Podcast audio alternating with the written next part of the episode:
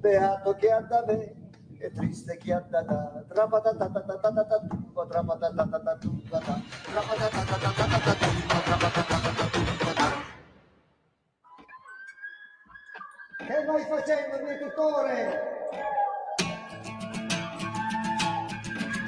Usso prende la bestia nel grano, Usso caccia la bestia dal grano. Che ritorni ancora il raccolto, che vi fiorisca ora che è morto.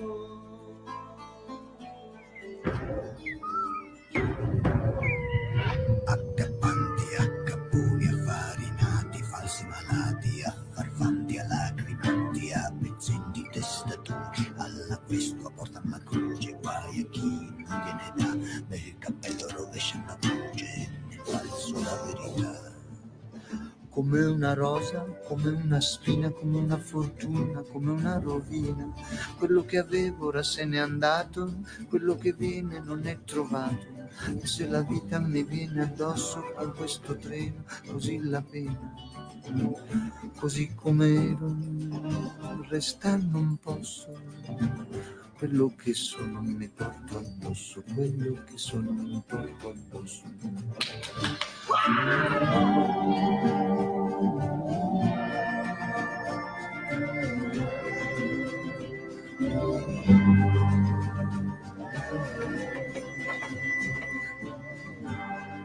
E quasi come in un vecchio film western ritornano i nostri amici di diretta dal divano. Quanto è passato? Aiuto. Buonasera. Quanto è passato? Dov'è, dov'è il nostro Ninuz? Ninuzzo! Filippo, Ciao. Giuseppe, Ciao. mamma mia ragazzi. Buonasera, buonasera a tutti. Buonasera. E Ugo, Ugo dal volto nero, dai, accendete la luce ad Ugo che È oscurato, Ugo, è oscurato da, da qualcosa di rosso che ho visto prima nella, nella chat di- eh, redazionale. Ugo, Dai, ci fumi. sei? Dai. Batti un colpo, Ugo. Ti dai batti un colpo. Intanto salutiamo tutti i nostri amici e le nostre amiche, signore, collegate a chiederci nella- nel nostro gruppo di Facebook, dai, tornate ragazzi, cosa facciamo il pomeriggio senza di voi? E oggi a sorpresa, questa domenica 10 maggio, diretta dal divano, ritorna. Vai Nino! Tu, tu, tu, tu. Abbiamo preparato... Abbiamo preparato una seconda sigla.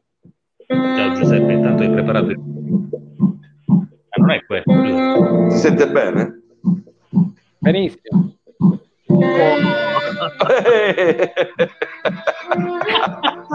Al ritmo, al ritmo, vai Mike, vai. Ma attenzione, perché ci colleghiamo con la playa pequeña di La Mezzia Terme. Ciao Pino! Ciao! Facci vedere, facci vedere il tuo ministero, facci vedere dove, dove ti trovi Pino. Pino si sta sembrando, Pino. La vista più bella del mondo, ragazzi. La Pino vista è bella del il mondo. posto più bello del mondo. Ok, Nino, Nino, Dov'è? dov'è? Casa tua? È a Caronte. Casa mia. Sono a Caronte, eh, sì. Nino, togli la musica. Non so se si vede il golfo. Il punto preciso, com'è che si chiama quella zona? San in parte San Sidero. San Siro. Anzi, oh, Casa Domenichino, Domenichino con la maglietta, ma eccolo qui anche il nostro Uche.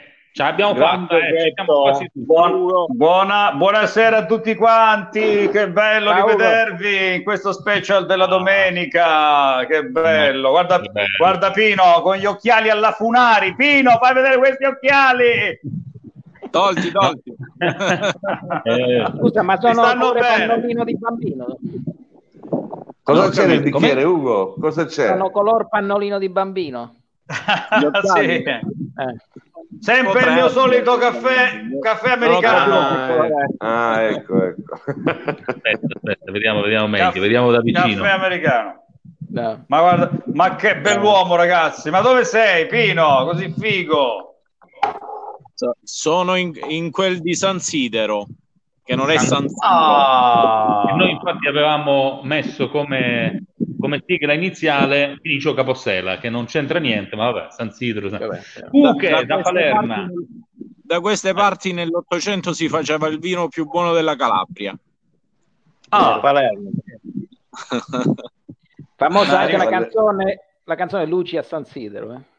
Sidero. riusciamo, riusciamo a reperire la bottiglia di qualche buon produttore che lo fa ancora a livello familiare per poter venire a prenderne qualcuna, Pino? Tu che sei molto bravo. Sì, faremo presto No, un no, assembramento no, no. non autorizzato. Eh, Pino, preparati, faremo un assembramento non autorizzato. Io il menù In- l'ho in- proposto. eh. In questo momento sono nel potere che era una volta della, della famiglia dell'ex presidente della Repubblica, Scalfaro, dove producevano vino buonissimo. Adesso di chi è? La venuta? Ah, sì, È sì, tuo? la- sì, ehm, ehm, della famiglia, so, l'hanno acquistato all'epoca la famiglia di mio nonno e i suoi fratelli. Quindi Quindi, no, no, è una cosa, è una cosa interessante questa, Pino. Allora, facci capire, il- l'ex presidente della Repubblica Scalfaro, le cui origini le abbiamo sempre eh, viste un po' vicine alla nostra zona, la Calabria centrale, ecco, però poi hanno un appiglio vero e proprio territoriale, nel senso che c'è proprio un potere. Ecco, spiegaci un po', è una cosa molto carina e curiosa questa. Sono due proprietà che erano dello zio del presidente della Repubblica, il colonnello Scalfaro, e sono una questa che sono nella zona alta di San Sidero, che è dove mi trovo io adesso, e l'altra che invece è nella zona più bassa. Erano eh, questi due poteri, diciamo, abbastanza grandi della, della famiglia Scalfaro. Eh, Ma lui è di Filadelfia, però. Pino. Lui è di No, no, Filadelfia. di San Scalfaro. No, Scalfaro no, è di eh, Filadelfia. guarda, eh, erano di Catanzaro e avevano i terreni qua, che io sappia erano di Catanzaro. Il colonnello Scalfaro abitava a Catanzaro. E infatti una località si chiama località Colonnello, proprio là vicino, eh, sulla strada statale 18 bis, che adesso non mi ricordo più. Poi, Pino, poi come famiglia avete rilevato questi, diciamo, questi poteri. Sì, Ah, Ma è vero che quando poi uno ci va, dopo un po' si secca, eh, comincia a gridare non ci sto, non ci sto, come diceva no, Scalfaro. no, no, no. Ah, questo Guarda, gioca stanchi- massacro. Non ti stanchi mai. C'è ancora la casa de- coloniale, se andate su, su, su vicino, a- vicino alla collina c'è la casa che è costruita dagli Scalfari fino agli anni 800, per i coloni. E me lo immagino gli scalpoli che costruiscono. Cazzuola, cazzuola e cose. Vabbè, commissionate dagli Scalfari. Sì, sì, no, esatto. No, è una bella cosa. Ma sono spariti? Chi è sparito? Parente a San Biase, mia nonna fa questo. Eh. A proposito degli Scalfari, sì. È sparito Christian, dove è andato? O non c'è la voce? No, non c'è la voce. Ragazzi, Grande come sta andando questa senza fase lì? eh? Alla grande. Alla grande? Eccoci qua. Cristian, non ti sentiamo. Lo sappiamo, lo fa apposta Cristian, lo fa apposta. Ormai è una consuetudine che fa, che fa apposta per farci parlare. Oh, no. Cominciamo Però- però- però una- una cosa, una, cosa, una cosa va detta, se non l'avete già detta prima che ci collegavamo, prima che mi collegavo, tutti gli amici, non vogliamo disorientarvi, non saranno altro 50 puntate come nell'ultimo lockdown. Facciamo ogni tanto degli, degli speciali, delle, delle incursioni o, o sabato o domenica eh, per riprendere i contatti, per eh, ravvivare, ossigenare diciamo, il gruppo di, di diretta dal divano. Posto sempre che non è finito nulla, ragazzi. C'è tanto sbrago in giro, ormai siamo entrati in una mentalità di tana liberi tutti e forse Ecco, eh, è dovremmo un po' riflettere. Questa è una foto di Ugo, lo vedete sotto la B del cartellone in alto. ecco. In questi Esatto. giorni, in questi giorni è stato a Milano. Non ce n'è assembramento, niente. No, no, Ma- questa qui no, era una foto dei Navigli, era una gradinata vicino ai Navigli.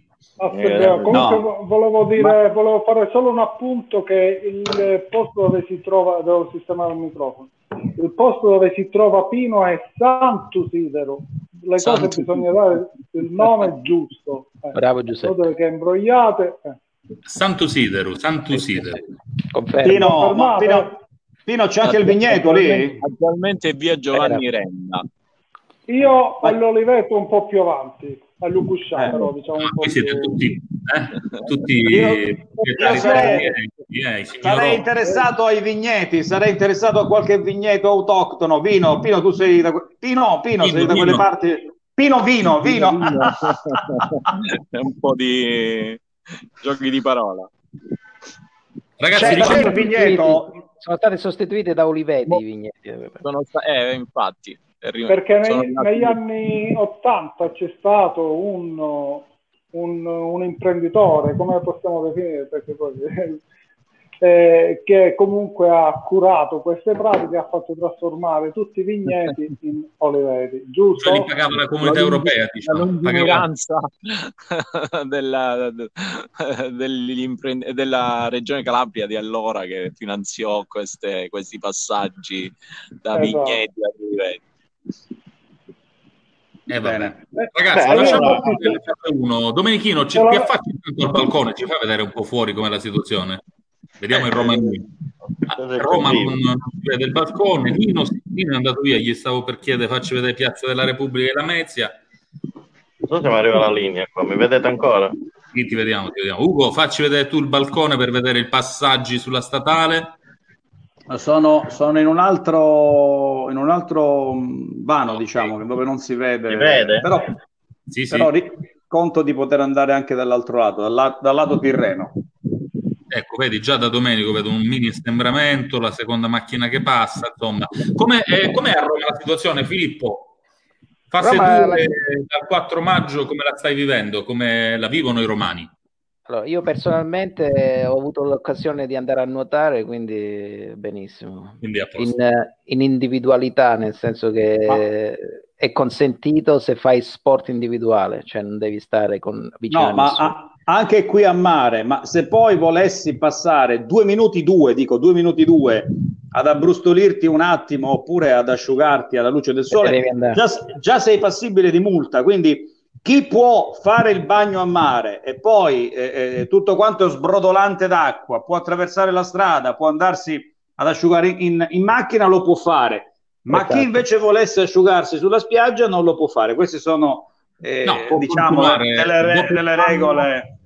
Dopo il bagno una corsetta di 10 minuti per Ecco, magari, magari una corsetta, se c'è vento, poi ti arriva una bella Eh. polmonitina, però si può. Vabbè, se non ti uccide il fare. Covid, ti uccide. Ma piuttosto, Vabbè, ma piuttosto, sbaglio- Filippo, ma perché non fai vedere dove sei andato a nuotare? Perché insomma, uno dice vado a nuotare, pensa uno dei tanti, peraltro bellissimi litorali, sia tirrenici, ionici, però Filippo è andato eh, eh, a nuotare in un posto bellissimo e ci ha documentato nella nostra chat autorale nei giorni scorsi questo posto meraviglioso che ne ha ospitato le gesta atletiche. Faccelo vedere perché me ne sono innamorato. Non, non ne anticipiamo nulla. Puoi collegarti Lo ma- direttamente tu, eccola, eccola. Grazie Filippo, mi ha mandato la foto. No, quello è Ecco. Filippo, quello, quello al centro è Filippo, sta, sta- sta abbracciando, sta abbracciando due suoi amici con cui va ogni tanto a, nuotare. Ha detto che era a solo, a e. Non, sve- Eh, non svelate, non svelate i miei segreti. molto Eh, belli i costumi adamitici che portano i tre amici. vabbè. Però Vabbè, Filippo eri solo, la quando ci hai fatto vedere l'acqua eri solo. Sì, sì, lo mando in chat di nuovo così Cristian non lo No, può... no, no, riesci a condividere? No, se non riesci a condividere, mandalo in chat, sì, altrimenti non lo trovo. Sto, sto scrollando, ma Ugo, dopo Ma il bikini femminile, quest'anno è il bikini maschile. Eh, Eh sì. eh, perché quest'anno eh, sotto Il- e sopra. si, chia- si Il bi- chiamerà il, il Nespolini. il me- Con la I lunga finale, Nespolini. Oddio, oddio. intanto, giusto Quante per... ne sono successe in questi giorni comunque? Queste Guarda. sono foto mie, eh. Non rubate, queste sono foto mie. Questi, Vabbè. questi sono orizzonti tirrenici, li si, li si capisce al volo, vero Lo si Cristian? capisce dalla vaschetta, se torni indietro c'è una vaschetta Una vaschetta pescatore. abbandonata da un pescatore, esatto. Più Lo si capisce da quello. Il mare sembra pulito. Il mare è pulito, dopo un po' prende una colorazione leggermente verdastra, ma è sostanzialmente pulito. Sostanzialmente è Beh, trasparente. nulla da, da vedere con le altre stagioni, nulla da vedere con le altre stagioni, ragazzi. E anche l'orario, ragazzi, perché qui, qui si tratta di se- tra le 7.30 e le 8.30. mattina. Abbiamo avuto però la prima giornata di riapertura in cui purtroppo il mare pulito non era. Trovo le foto, ecco, ve le faccio, ve le faccio vedere.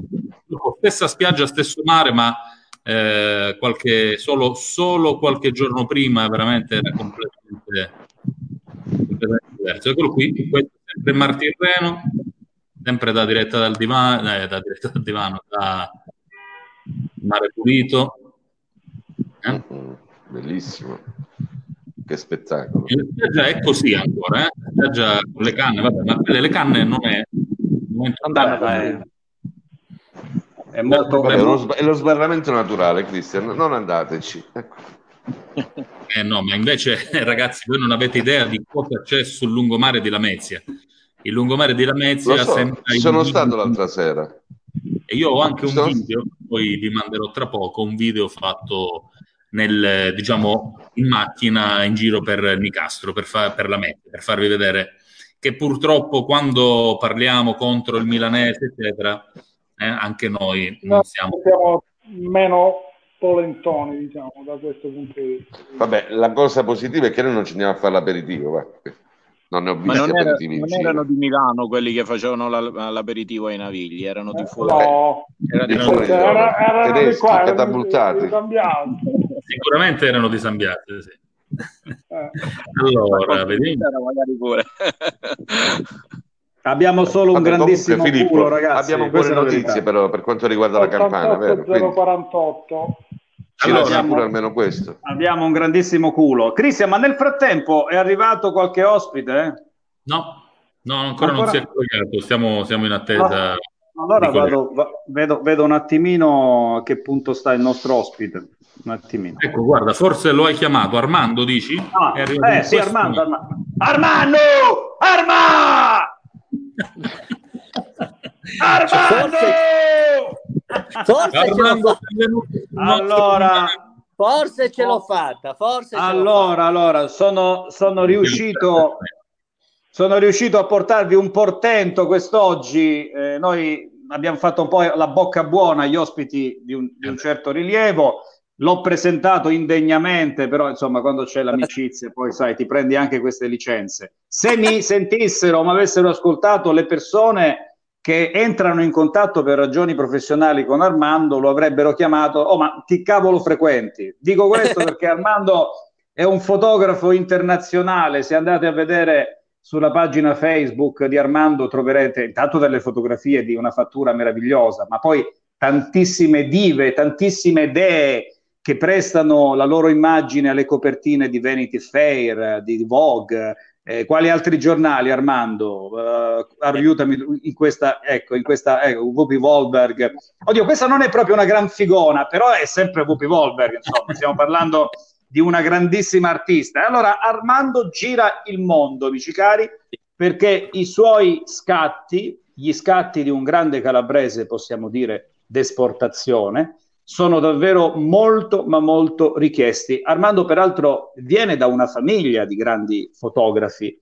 Io ho avuto modo di conoscere, l'onore di conoscere il papà, anche il fratello, la sorella, insomma, è una famiglia che da Vibbo ha costruito questo riferimento per tantissimi calabresi, tantissimi italiani, tantissimi clienti internazionali, poi dai normali, dall'ordinaria, che poi per loro è straordinaria attività di servizio fotografico eh, per eh, le cerimonie, per tutte le cose dove il fotografo ci vuole, pian pianino hanno cominciato ad esplorare, con grande fortuna devo dire, nuovi orizzonti professionali. E allora poi questa, questa famiglia si è dipanata, pur rimanendo unita umanamente, professionalmente, ecco, ha cominciato ad esplorare altre branche della fotografia ed è così che Armando è potuto approdare eh, a livelli davvero altissimi. Armando, sembra che so io, Armando, perché sto parlando di te da, da, da mezz'ora. Eh, devi Eh, vabbè, però eh, una prese- il pistolotto ci voleva dopo il mio indegno, la mia indegna overture, che però voglio ripetere perché qualcuno mi ha detto ce la rifai. Armando! Mi ricorda quella di Angelo Go! dopo, dopo viene pure lui, dopo viene pure lui. Armando, senti, scusa, non ho capito l'introduzione di Ugo perché ogni tanto mi addormento mentre introduce. Sei di Palermo? Calabrese No, di- di Vibo. Cioè, non hai, capi- non hai capito una mazza, è di Vivo, cioè se se n'è andato subito quando parlava. Vabbè. Eh, vabbè. Arma, Arma, non mi ricordo più, non mi ricordo più che ho detto, pensaci tu per esempio, per favore. va. Eh, vedi? no, ma lavori, allora abbiamo capito che sei il fotografo, che lavori per Vogue, che stai a Milano e che hai fotografato decine di star. Faccio tra Milano e Vibo Valencia, mi divido, faccio entrambi. Mi occupo sia di moda che di matrimoni, di wedding qui in Calabria, in giro per il mondo e anche in Italia ne facciamo tanti con la fotomodella. Armando, però forse è più New York che Parigi ultimamente che Milano, ti vedo. Eh. Posso Sì. farvi vedere un video intanto così? Questo, Vai. eh, Armando, questo, questo è girato a Tropea, mi sembra di capire. Io solo il primo, senza audio, eh, lo facciamo giusto vedere per, per eh, la, la fotografia.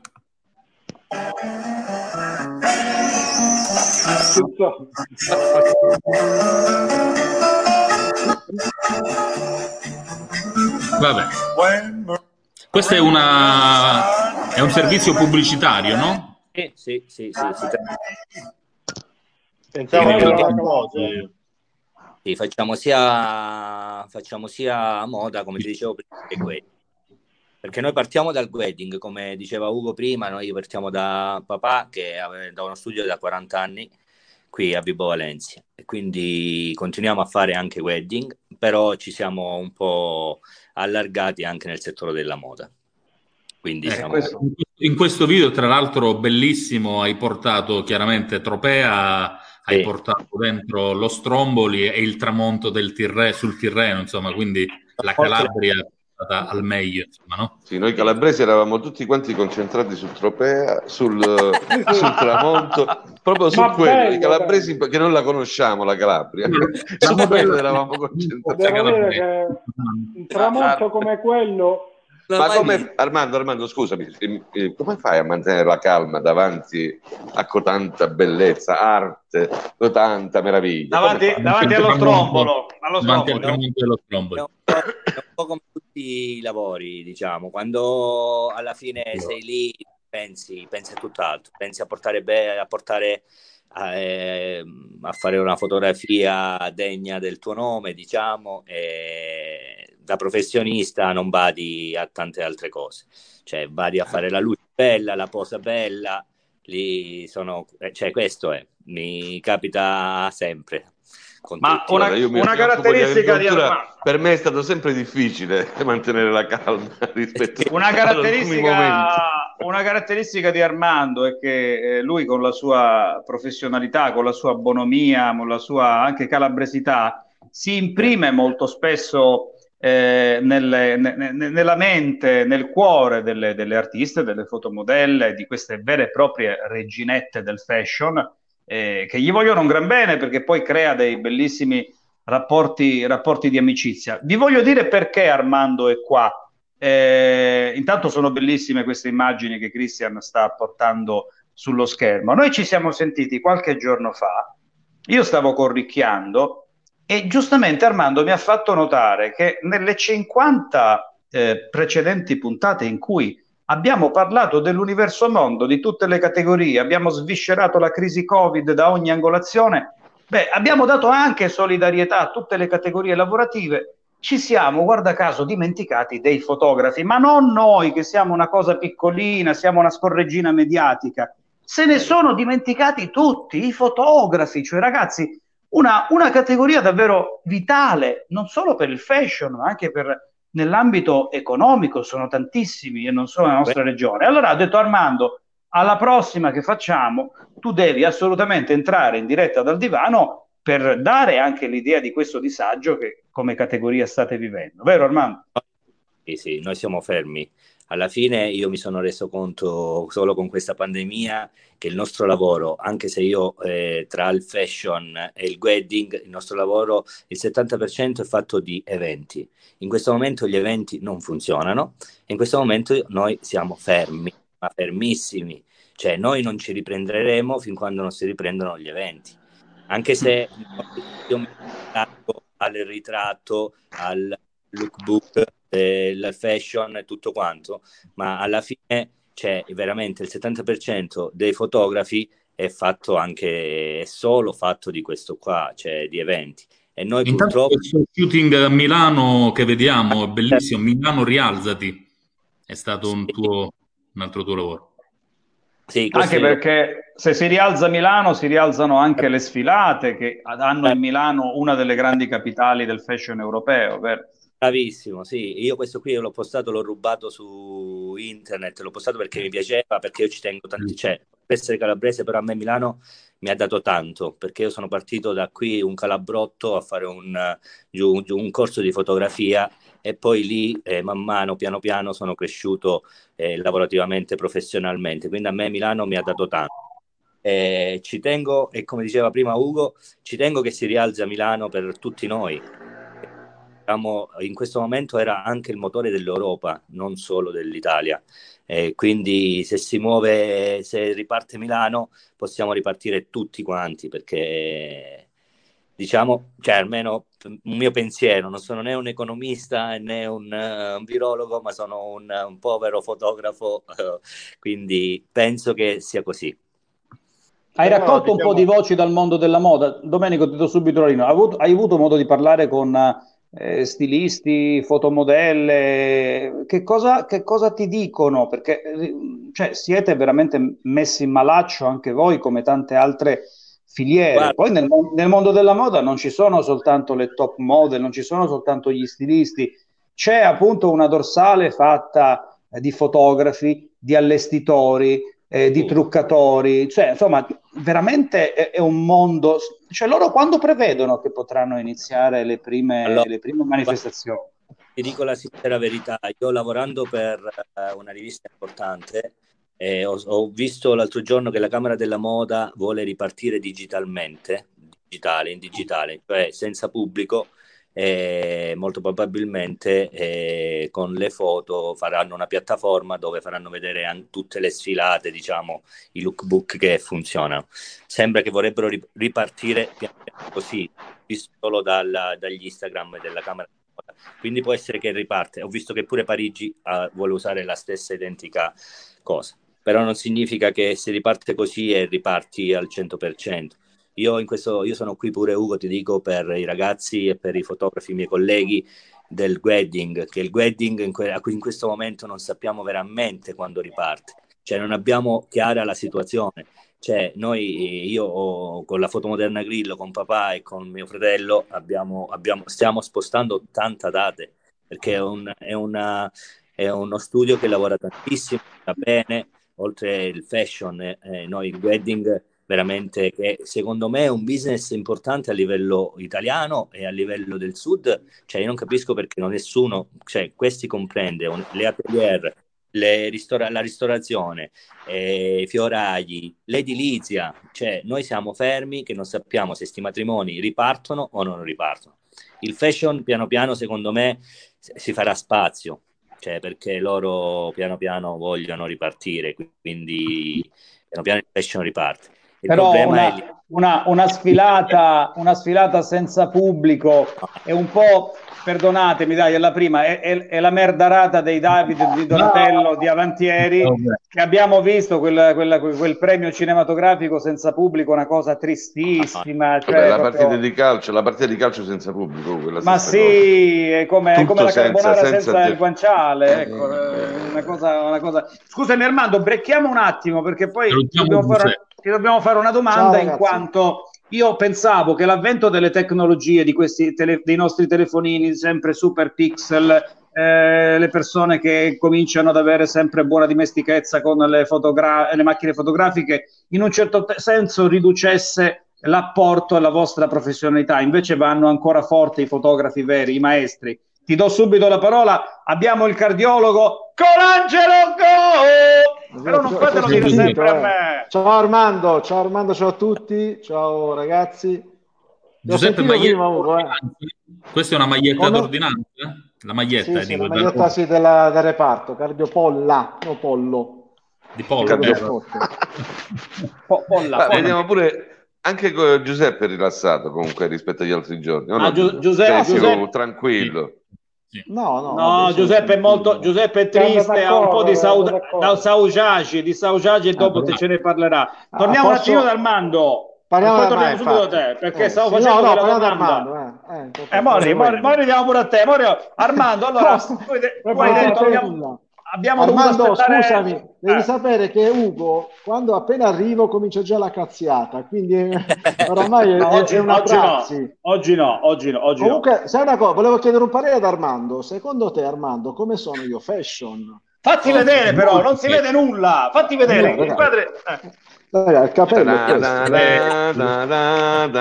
stesso parrucchiere stesso parrucchiere ti serve un no, si scherza, si scherza Ugo, Ar- Ar- Armando appena visto Giuseppe Colangelo siccome lui ha a che fare con, con, con VIP grandi attori non solo top model ho visto che ha strabuzzato gli occhi perché ha detto cavolo quello è Telly Savalas sarà il figlio di Telly Savalas il figlio di Kojak no, invece no, no, È, è, un grande sempre ma no, quando, lavorava, quando, lavorava, a piedicatore a Cortina aveva a che fare con VIP eh? non è questo penso, eh, capitava che veniva in ospedale. La voglia Armando, allora parlaci un po' di questo ricorso continuo che si fa ai fotografi, nonostante tutti quanti siamo attrezzati con i nostri super telefonini pieni di pixel, pieni di funzionalità. Ormai tu ci insegni che ci sono delle macchine fotografiche in queste diavolerie integrate davvero molto, molto buone. Però, nonostante tutto, la, Ugo, la professionalità. Eh? Sai cos'è questo? Ecco, ecco, ecco. eh, questo è il nuovo attrezzo di cui i fotografi non possono più fare a meno, vero Armando? Vero, vero, vero. Armando, eh. quindi voglio dire, l'avvento della tecnologia, o meglio, della la distribuzione della tecnologia, anche low cost, che consente a tutti di fare meraviglie con questi pixel, alla fine non ha eh, vulnerato e danneggiato più di tanto il mercato della fotografia professionale. Era quello no. che si temeva 5-6 anni no. fa. Bravo. No, no eh, a, quando fai professionalità di, a, ad alti livelli, eh, quando vuoi una qualità, una, una fotografia, eh, ti devi affidare al professionista. Poi naturalmente puoi fa- adesso ne puoi fare tante, ma come potevi farle prima con la tua fotocamera, con la compattina, li facevi, poi ti usciva quella bella, quella un pochettino meno bella, però quando devi fare un ritratto, io, cioè ad esempio, parto da un ritratto per un professionista che vuole avere un profilo, un, un bello, una bella immagine di profilo, cioè secondo me devi andare dal fotografo dove c'ha gli studi, gli studi giusti per farti la fotografia, se vuoi un'immagine pulita eh, per un curriculum, per un profilo professionale, per un qualsiasi cosa, cioè poi a te ti può uscire pure bene, se la fai lì dici ah, che bella, però se la guarda un professionista alla fine eh, capisce che è una foto fatta così. Poi ci sono gli amatori che... Ma volte... c'è, scusa, c'è l'amico di mio cugino che lo fa un terzo di quanto lo fai tu, pure un quinto, quindi è meglio rivolgersi a lui. non ah. scherzo. Eh, Penso che no, no, ti capita ogni tanto che dici, oh, ma c'è un amico di mio cugino che è bravo, sì. che smanetta ogni tanto. Eh. Sì, sì, sì, sì. Pur, purtroppo tu devi pensare anche come vai a fare un servizio fotografico. Cioè, per quanto mi riguarda, cioè, eh, io ti dico che se io vado ad un servizio fotografico, almeno vado con due fotocamere. Quindi, se sì, perché ho, ho, proprio per la tecnologia di oggi, se la, la macchina fotografica ti può lasciare da un momento all'altro per qualsiasi cosa quindi tu devi essere pronto ad avere l'altra. E mentre quello che lo fa un quarto, non so se si può permettere due fotocamere, per dirti. Cioè io posso dirti che posso, porto due flash di un certo livello dove mi fa una luce di un certo livello, mentre quello lì ci avrà il flashettino. E l'investimento di aggiornamenti e queste cose qui rispetto ad, una, ad, uno che non ha mai fatto aggiornamenti, ma un autodidatta, eh, penso che siano delle cose, sono cose diverse rispetto a, Certo. Io facevo, facevo, C'è un motivo, c'è un motivo. Poi c'è quello che è esaltato, c'è pure il professionista esaltato che ti dice io il matrimonio lo faccio a 5.000 euro perché poi c'è, c'è, esiste pure quello, poi arrivi da Armando Grillo, lo paghi per dirti la metà ed è meglio dell'altro. Cioè, esiste anche questo caso qui. Armando, ti fermo, ti fermo un attimo, Armando. Ti fermo un attimo perché ho trovato una chicca di un amico comune, ho scoperto che abbiamo un amico comune, quindi eh, eh, te lo faccio sentire, poi ci parli, ci spieghi come fai a conoscere questa gente, insomma, veramente mi ha lasciato, mi ha lasciato a bocca aperta. Ti ha dedicato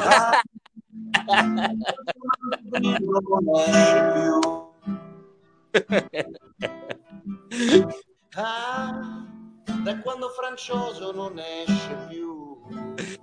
Grande Marcello. Ah, da quando Pippo non si esce più, né più domenica. allora, Grazie. eh, Marcello mi ha coinvolto nelle sue dirette, ma io ho accettato Marcello perché erano delle dirette simpatiche. Certo. Alla fine, eh, allora io sono arrivato il 4 marzo da Parigi, ho sfiorato il, co- il Covid, l'ho sfiorato sia a Milano perché c'è stato, era l'inizio, poi siamo partiti per Parigi, no- nove giorni a Parigi mi parlava mia moglie, diceva Armando, ma vedi che qui sta succedendo, eh, vedi che qua a Parigi non c'è niente, facevo ma che stai dicendo, che una leggera, ero il solito, no?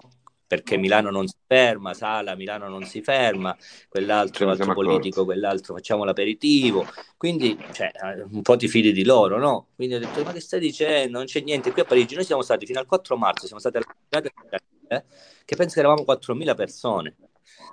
Armando, allora- ma è vero che quando ti sei sposato hai lasciato tua moglie da sola sull'altare perché dovevi fare il servizio fotografico? Sì. Da solo, l'ha fatta è la fotografo con le migliori tradizioni. No, no. E quindi- Però c'era Domenico che voleva fare una domanda ad Armando da due ore e mezza. cioè, Vai Domenico. No, Filippo, no, prepara vabbè. i numeri, Filippo, prepara i numeri intanto. Vai Domenico, vai. No, no, volevo dire solo una cosa che è vero che il suo settore è bloccato, anche io facevo anche wedding in Liguria e eh, quando arrivavano arrivavano super armati con 2000, 2000 macchine fotografiche, telecamere, roba assurda.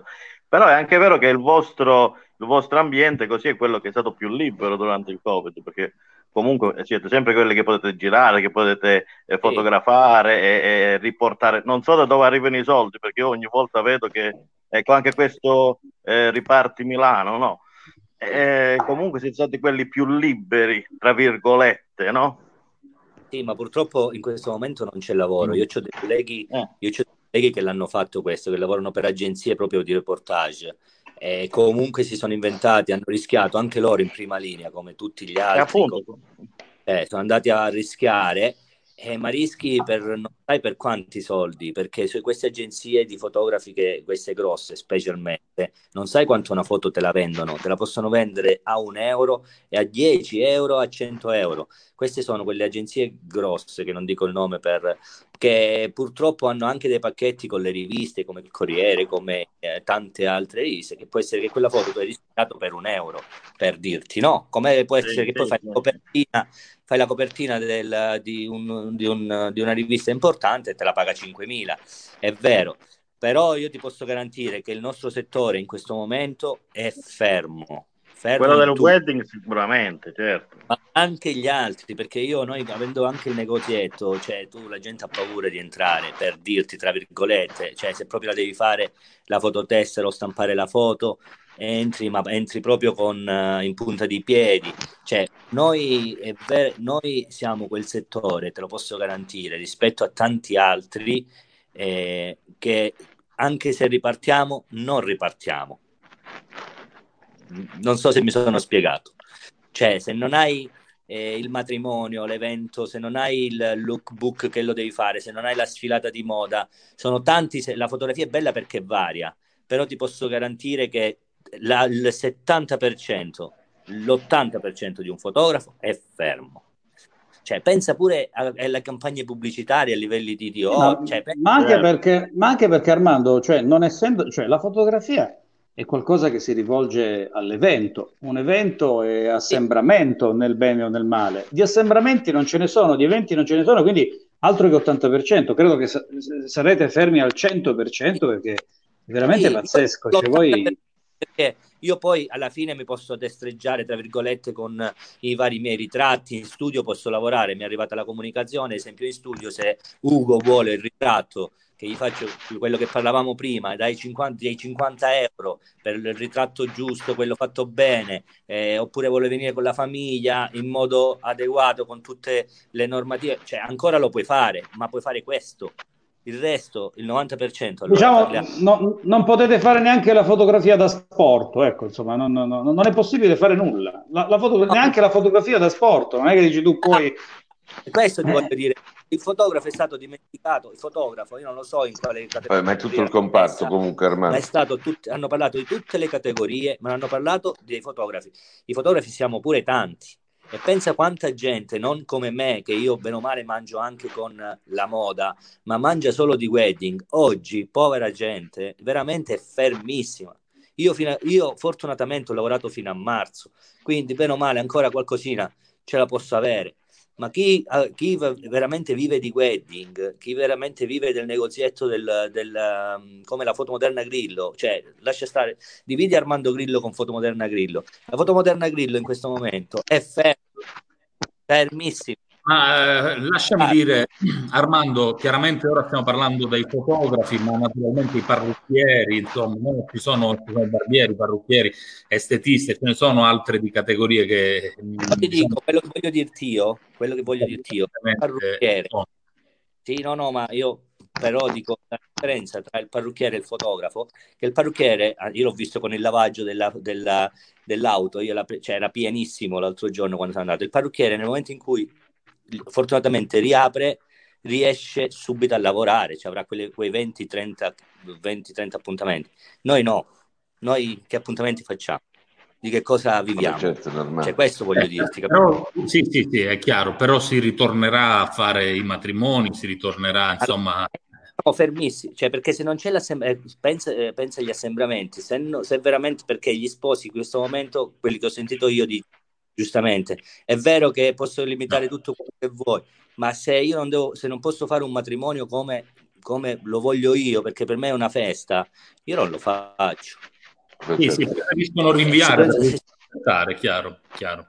Eh, i- Cioè, ti immagini noi pure mangiare con- nelle cabine? ti posso garantire che non ci siamo, siamo veramente fermi in ogni caso. Tra l'altro, tra l'altro molti di coloro i quali dovevano sposarsi in questo periodo, così a Sì. livello precauzionale hanno spostato Ora da, sì. sett- da settembre a ottobre, ma la domanda che io faccio, e la faccio a Filippo, poi a Giuseppe, così cominciamo a far girare un po' la palla, ma settembre-ottobre non sono periodi in cui si va incontro ad una ondata di, di- di nuova influenza, di nuove influenze e magari anche ad un ritorno, speriamo più blando, di questo benedetto Covid. Dico ritorno come se non se ne fosse mai andato, ancora tra noi. eh. Perché Eh? ci sarà l'influenza normale, no? nella migliore delle ipotesi. Eh. E quindi immagina la paura in quel momento, al di là del fatto se, se ci sia o meno un ritorno del Covid. Filippo, tornerà il Covid eh, in autunno? No, non abbiamo elementi per, esatto, non abbiamo elementi per saperlo, sicuramente non abbiamo nemmeno gli elementi per dire che non tornerà. Eh, in questo momento ancora è qua tra di noi, eh, non lo conosciamo benissimo, anzi non lo conosciamo per niente questo virus e quindi non sappiamo come si comporterà. Quello che sappiamo è che è maggio inoltrato, ci avviciniamo a mesi caldi e ancora sta qui eh, in mezzo a noi, anche se sta perdendo, dicono perdendo forza, in realtà non è vero, insomma, si sta, eh, gra- il lockdown sta funzionando, sarebbe più, sarebbe più corretto dire che il lockdown sta funzionando perché il virus in due mesi non può perdere forza. Eh, c'è una notizia che gira, dice il, il- il virus si sta trasformando in una sorta di forte raffreddore. ehm, Eh, non non ci- o, o questo virus è talmente, è talmente nuovo, è talmente diverso dagli altri che eh, si organizza e, e si fa male da solo e quindi muta in pochissimo tempo per diventare meno virulento, ma sarebbe il primo virus nella storia, quindi veramente un, un caso più unico che raro. Oppure, mh, oppure il lockdown sta funzionando, eh, per cui stiamo contenendo e mitigando gli effetti del, del virus. Eh, dobbiamo insistere così. Senti, allora, come la tradizione delle nostre 50 puntate precedenti, non abbiamo mai visto i numeri giornalmente, eh, ma ogni, ogni, lunedì invece ecco, facevamo con te un riepilogo dei casi settimanalmente. Questo è l'ultimo lavoro, se non sbaglio, l'ultimo tuo grafico, almeno è l'ultimo che io ho trovato, dovrebbe essere l'ultimo. No? Quindi, allora, questo è il numero dei casi totali, poi abbiamo appunto gli Calabria. attualmente positivi, Calabria, sì, sì, parliamo ora di Calabria, attualmente positivi e i contagi. Sì. Allora, da dove, da dove, partiamo con un tuo commento così poi chiudiamo il, il discorso vai, vai numeri? Indietro vai indietro un po', ce n'è un altro che sono gli attualmente positivi in Italia. No, eh, allora non li ho... Non li ha, ah, okay. in Italia? Allora, aspetta, no. Eccolo qui, questo, Eccolo questo, sì. Sì, questo è quello che più mi rallegra, nel senso che come vedete la campana continua a scendere, quindi gli attualmente positivi settimana 10 e 11 sono sempre meno. Continuando eh, sì. questo trend in un paio di settimane potremmo divent- arrivare a, a, ai, livelli, ai livelli di inizio crisi e quindi stare, stare un po' più tranquilli ma mai abbassando la guardia perché guardate che sta succedendo in Molise, basta, basta un focolaio, basta un focolaio, eh. in Molise, in Molise sta, sta, succedendo qualcosa di incredibile. Quindi... Cosa, aspetta, raccontiamolo, raccontiamolo, cioè con un focolaio, quanti sono i casi ora?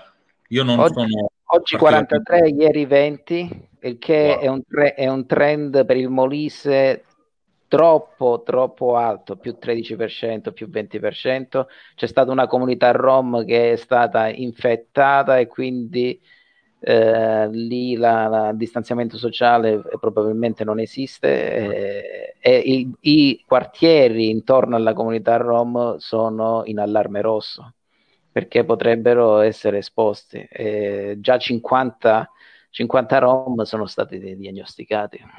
E ricordiamo che il Molise era la regione a contagio zero, zero. addirittura meglio di Calabria, Basilicata, Sardegna, era la regione esatto. diciamo, il minor numero di casi in Italia. Allora, eh, vogliamo velocemente, ritorno ai numeri, ritorno alle tue tabelle. Quindi qui è, è palese la curva campana no, che si sta formando, per cui i proiettili... positivi, sì. Se andiamo a vedere invece i casi nuovi, i nuovi casi, se vai avanti, sì. No, mi interessava sapere del Molise, era giusto secondo me approfondire la questione del Molise perché è un elemento abbastanza nuovo e forse inquietante. Filippo, vuoi parlarcene un po' meglio? Sì, è, è scoppiato un piccolo focolaio all'inizio in una comunità rom, in un accampamento rom, ecco. con, con, 10, con 10 contagiati ieri, oggi sono 43.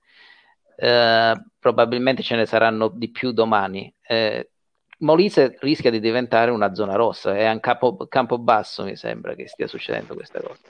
Ecco, se, continua questo, se costi, continua questo trend, 43 positivi in Molise sono come 600-700 in Lombardia, 800 in Lombardia, cioè eh. è, un più, è un più 13%, percentualmente è un incremento.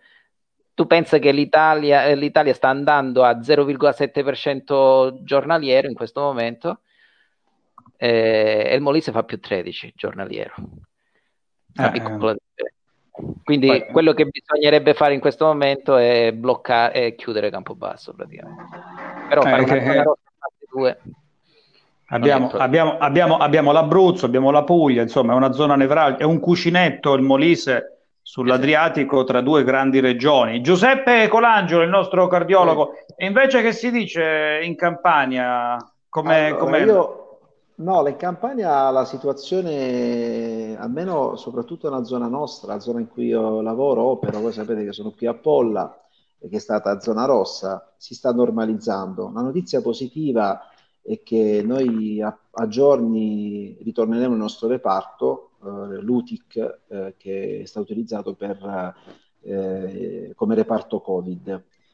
non ci sono casi nuovi in questa zona, che è il Vallo di Diano, Però ehm, volevo riallacciarmi al discorso di Filippo, il fatto che sulla ricomparsa di questo virus nel- nei mesi di settembre-ottobre, su questo c'è molta incertezza.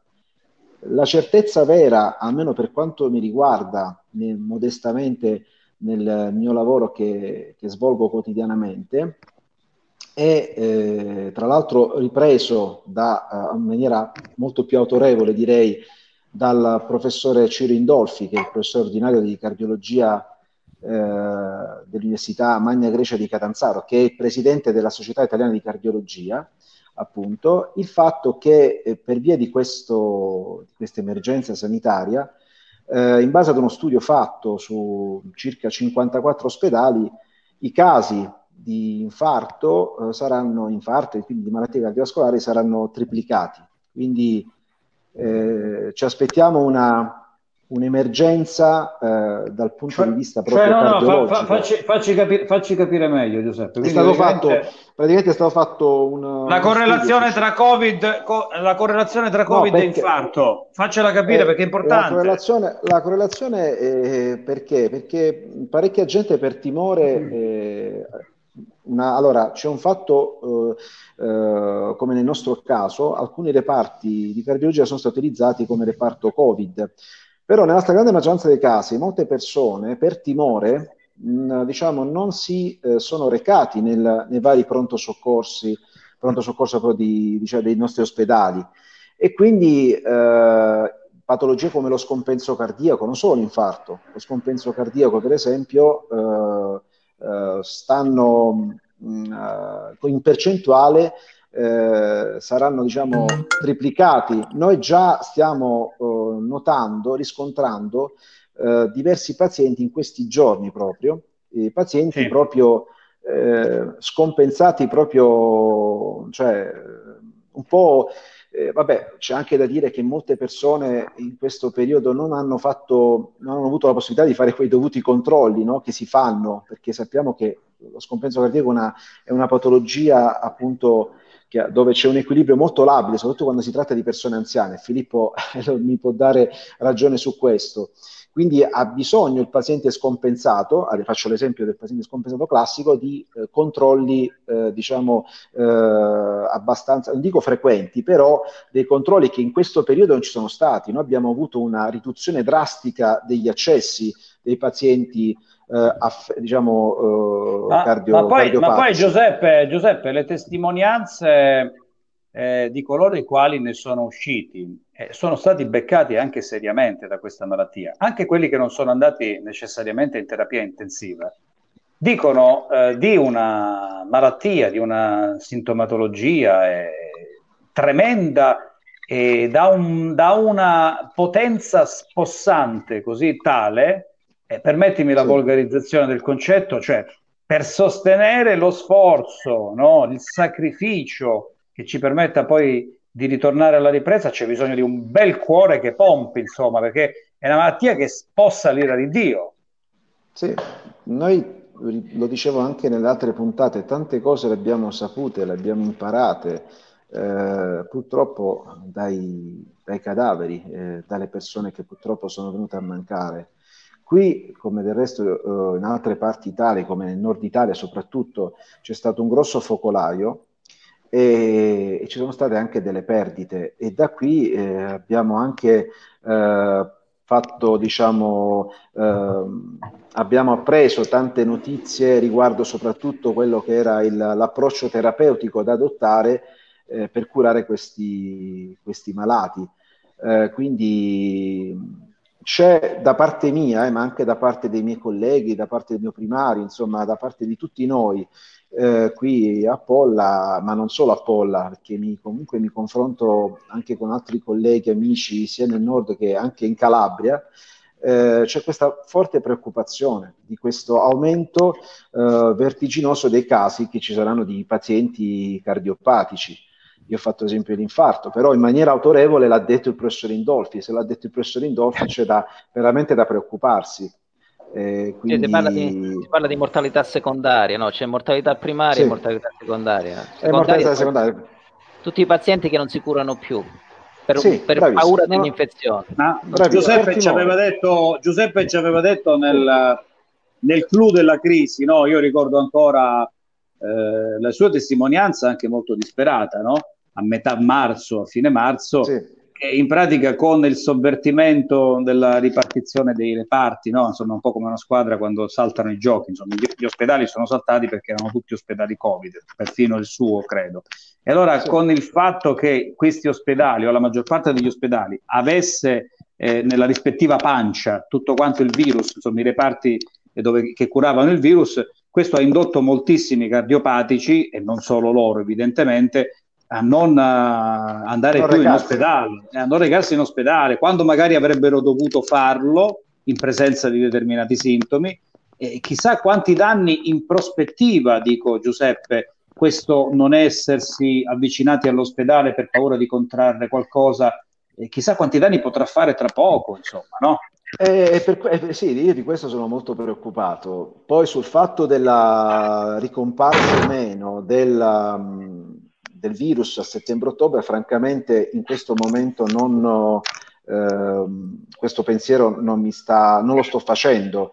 Eh, Certo. tra, tra l'altro le- i pareri sono molto discordanti, cioè da parte di- degli autorevoli eh, virologi, eh, scienziati, no? che vediamo quasi quotidianamente ospiti nelle varie trasmissioni televisive. C'è chi dice che è importante il vaccino, c'è chi dice che il vaccino è importante, che è un banale raffreddore.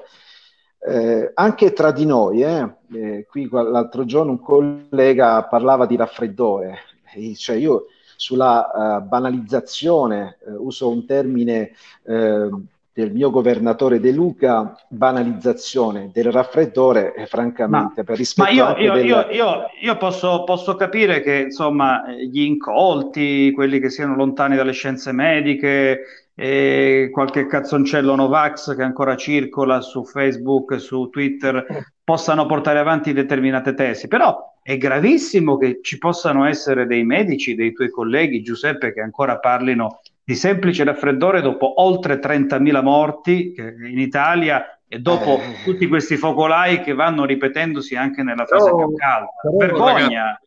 Non, Sì, è, sì. non è solo l'esperto, se ecco, queste Google News, come vedete, i titoli sono decine che parlano di questo Covid che si stia, diciamo, diventerà un raffreddore, eccetera. Quindi no, non si tratta di Novax, Ugo. Purtroppo c'è una comunità scientifica che su questo concetto dell'indebolimento del virus, insomma, si sta andando, tra virgolette, a nozze con i giornalisti. Ma pe- pecca- pe- Volevo fare- peccato, peccato che non si sa quando succederà. Giuseppe.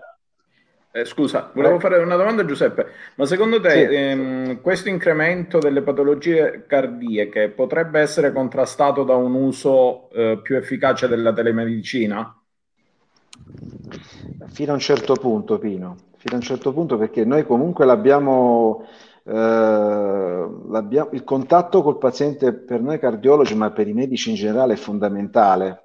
La telemedicina eh, è stata, cioè è- viene utilizzata nei pazienti, per esempio, affetti da, mh, no affetti, con sospetto, per esempio, Covid, eh, per quanto riguarda la lettura interpretativa, faccio un esempio dell'elettrocardiogramma, però ovviamente il paziente che presenta un'anamnesi positiva eh, o comunque ri- riconducibile a dei contatti potenziali con persone diciamo, eh, infette, eh, mh, diciamo che eh, è, la, è la strada giusta da utilizzare quando da telemedicina, ma fino a un certo punto ci, eh, la telemedicina secondo me eh, ha la sua valenza e importanza.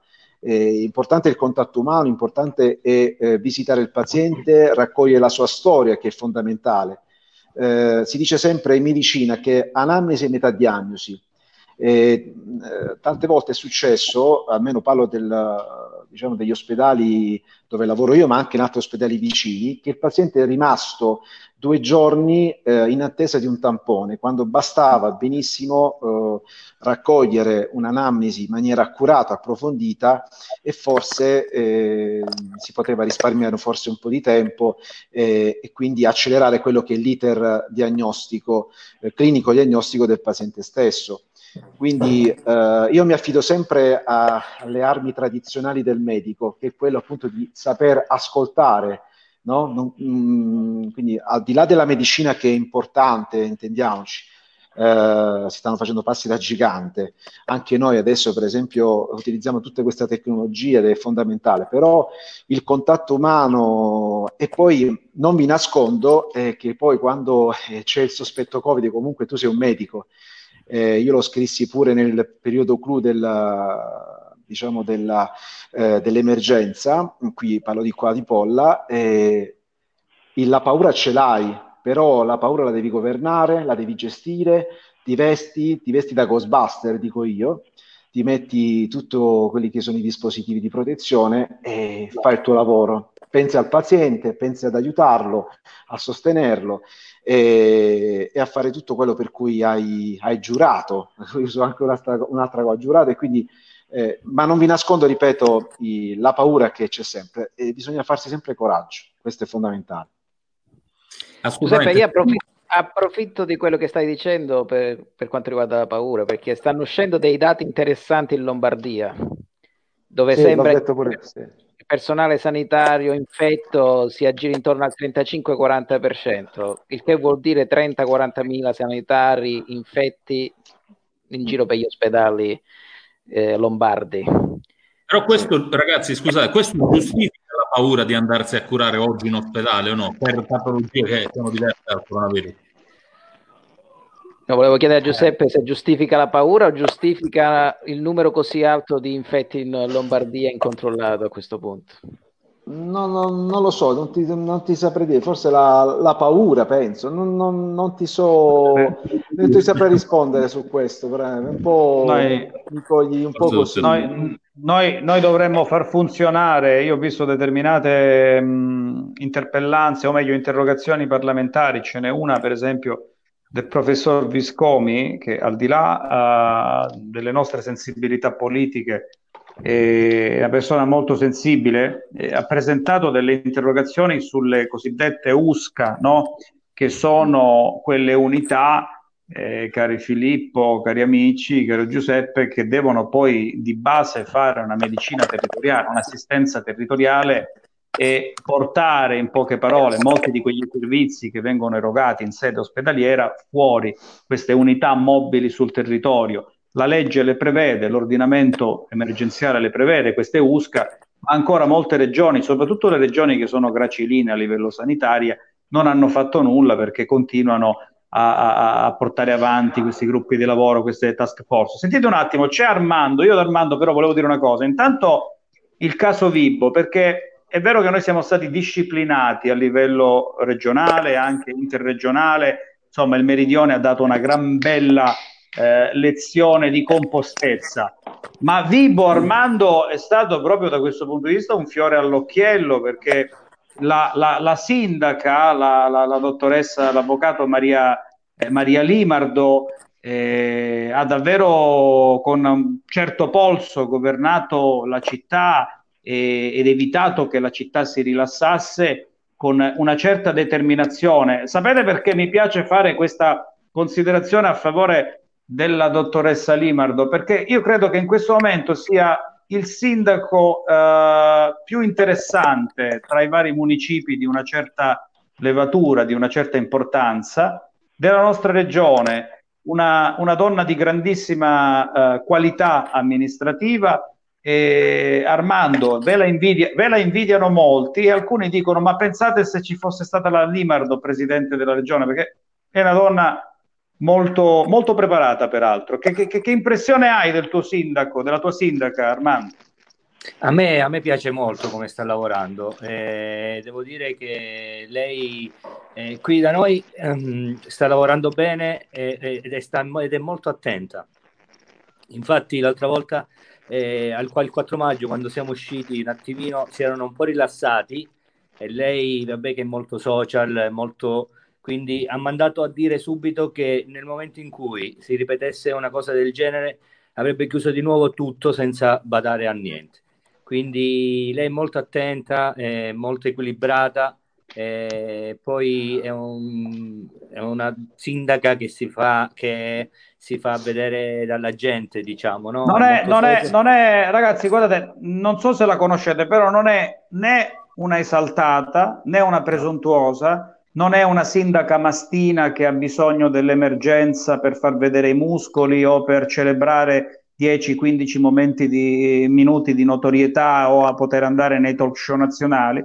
Maria Limardo è una che viene, lasciando stare anche un pochettino le sensibilità politiche, però è giusto dire che è una che viene da un percorso di destra sociale, no? perché destra sociale e sinistra sociale hanno tantissime cose in comune, non è la destra champagne, non è la destra di salotto, ma è una personcina molto concreta, è una che dialoga con i cittadini, ma soprattutto che non ha bisogno di pubblicità, che non cerca ribalte, che amministra. È una che è, al netto degli errori che ci sono, certamente, eh, della perfettibilità di una giunta. Poi Vibo ha una situazione davvero particolare, una eredità pesantissima sul piano amministrativo, però è una persona che non ha esitato quando è uscita eh, la famosa ordinanza Santelli a, a non applicarla di fatto, pur essendo quella ordinanza un'ordinanza partorita da un centrodestra a cui lei appartiene e di cui lei fa parte, secondo me, molti, di, molto più di tanti altri.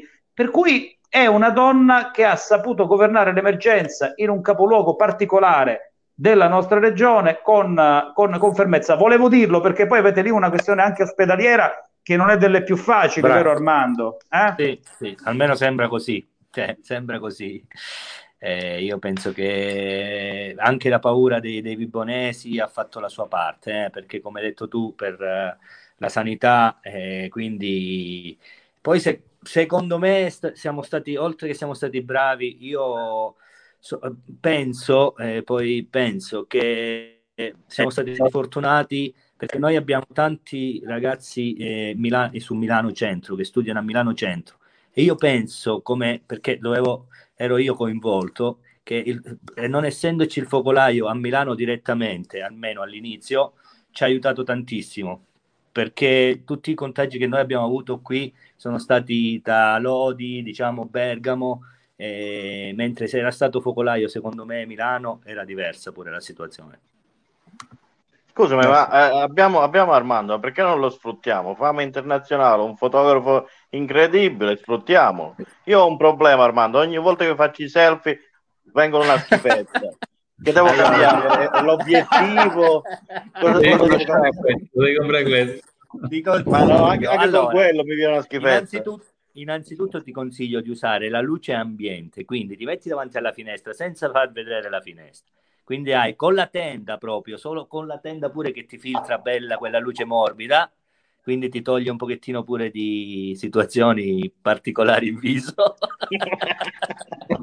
E, quindi, e sei a posto ci toglie a tutti eh, non solo a te perché io ti vedo cioè ci toglie a tutti quindi c'è morbida, una, luce morbida, una luce morbida e sei a posto poi te la giochi tu come le, con l'espressione Armando, Armando ma tu hai già pensato come si fotograferà una sposa con la mascherina ma ti rendi ah, conto io a quale schifo stiamo andando incontro, insomma. Parliamo anche di, di, del dettaglio del tuo lavoro. Eh? Ma non, non penso che ci voglio pensare. E che ne non sai? voglio pensare. No, non penso. Non ci voglio pensare. No. Cioè, no, no, non è possibile. Ragazzi, posso io fare io pure di... la mia mamma che mi sta seguendo? Facciamole tutte gli auguri alle mamme. Gli auguri alle mamme. non l'avete fatto, scusate. no, non lo, non lo, abbiamo fatto, lo facciamo adesso. Signora, suo figlio, suo figlio, posso fare, posso fare, una dedica io alla signora? No, vabbè, auguri a tutte le mamme. Eh. Sì, auguri a tutte le mamme, però siccome sicuramente c'è in linea la mamma di, di, di, Giuseppe, la mia neanche sa che faccio queste cose, faccio il giornalista da diversi anni, non, non lo sa, glielo devono dire. e, allora... a me lo, a me, no, nel mio caso glielo dicono. Ecco, beh, allora volevo dire, signora, io volevo ringraziarla di aver messo al mondo fantast- questa fantastica creatura che si prenderà cura dei nostri, dei nostri ho, cuori, ho, dei nostri pagato, Ugo, eh. dei nostri cuori e poi corre anche bene perché ha grande disciplina sportiva e non si offenda se noi ogni tanto lo chiamiamo Colangelo Go! Giuseppe, sono due giorni che vado a correre Ma due Sì. giorni che sento un peso sul, sul petto. Ma non è, non è che un po' Ai, di ai, reflusso? Ai, un ai, po' di- ai, Non è che un po', un po' di reflusso, avrei un po' di reflusso. Se no a quest'ora non stavi qua a parlare. eh. No, No, no, no, un, un peso nel senso che solo quando sforzo un pochino, nel senso che vado un po' più forte, sento questo peso. Però adesso che mi, faccio- mi fai pensare al reflusso, ho avuto l'altra sera proprio un blocco sopra lo stomaco Eh, e credo sia comunque, no, ma a parte gli scherzi, è un- un- dov'è? In caso di dolore, no, a parte gli scherzi, in caso di dolore un elettrocardiogramma va sempre fatto, eh, eh, tanto per iniziare, Eh, quindi recarti di sé subito al più vicino pronto soccorso. qui no- non credo proprio. No, Ha eh, paura. Qui, qui non Comunque posso dire proprio. una cosa, a, a noi pelati, Armando mi può dare ragione, a noi pelati questa crisi veramente dei parrucchieri, no, voglio un po' drammatizzare, dei parrucchieri non c'ha proprio, cioè veramente, noi siamo, ci facciamo tutto da, da soli, insomma, alla fine, Pensavo basta una lamettina. Pensavo E che ai pelati il virus non, non li prende. No, no, io ho fatto il tampone. No, ragazzi, vi dico la verità, vi dico ho fatto due giorni fa il tampone. Ragazzi, una situazione, veramente- un'esperienza bruttissima. Praticamente il tampone ti arriva, al cervelletto, ti arriva. Ho fatto sia il serologico. No, veramente, cioè, fin Ma quando non scusami, so se ma come, Filippo- ma- No, no, no, ma- no, è una cosa buona. Ci ve lo spieghi spiego, come ve si lo spiego. tampone? Perché io ho già impressione, cioè, Allora, quella, quella vi, vi- Dai, vi descrivo, vi descrivo la scena. quel, quel Eh, cotton mi- fiocco di due metri e mezzo te lo conficcano in, in bocca. Cotton ecco. Fiocco, Ugo, Cotton Fiocco, Eh, è un missile Patriot, veramente, qual è Cotton Fiocco? Una cosa assurda. Allora, vado, sono andato in eh, pronto soccorso, lo facevo lì, vado lì, faccio, vabbè, dottore, stia tranquillo, tutti quanti, sembrava, eh, si è formato un assembramento, no? sembrava un evento, no? Che facevano il tampone a- al sottoscritto. Ho detto, raga, ma continuate a fare il vostro lavoro. No, vabbè, ma non è, eh, lo facciamo a lei. Quindi, sì, ok. C'era quindi l'assistente di colui il quale era- stava facendo il tampone. Fin quando te lo fanno alla tonsilla qua in bocca, non, non- ti dà quella sensazione di soffocamento. Ma ragazzi, quando ve lo ficca qua tutte e due le narici, una cosa, sembra che arriva qua al cervelletto, una cosa bruttissima. Ti giuro, a me non mi fa, non mi fa quasi Ma impressione sper- nulla sper- alla fine. speriamo, speriamo che non lo utilizzeranno per la prostata. E per altri distretti corporei, Eh, beh, eh, ho, ho visto che, corporee, ho, visto, so. ho visto che è lungo un metro e mezzo, è una cosa terribile. No, no, però è, fastidiosa, è fastidiosa. Poi, Appunto, ovviamente- appunto. poi, Ugo, io sono un supereroe, quindi sapevo già il risultato negativo, è normale. Quindi, Ma è stato hai gridato, hai, hai gridato, hai gridato il jingle ai tuoi dottori quando è stato negativo? Lo sanno, lo sanno tutti, lo sanno tutti qua. No, con l'Angelo. Go. Sì, ma grazie a te, sanno dell'avvocato di Lamezia, eh, capito? Giornalista, avvocato di Lamezia, sei sputtanato pure tu, quindi stai tranquillo. Lo so, lo non è so. che la faccia non ce la metto soltanto io, ce la metti pure tu.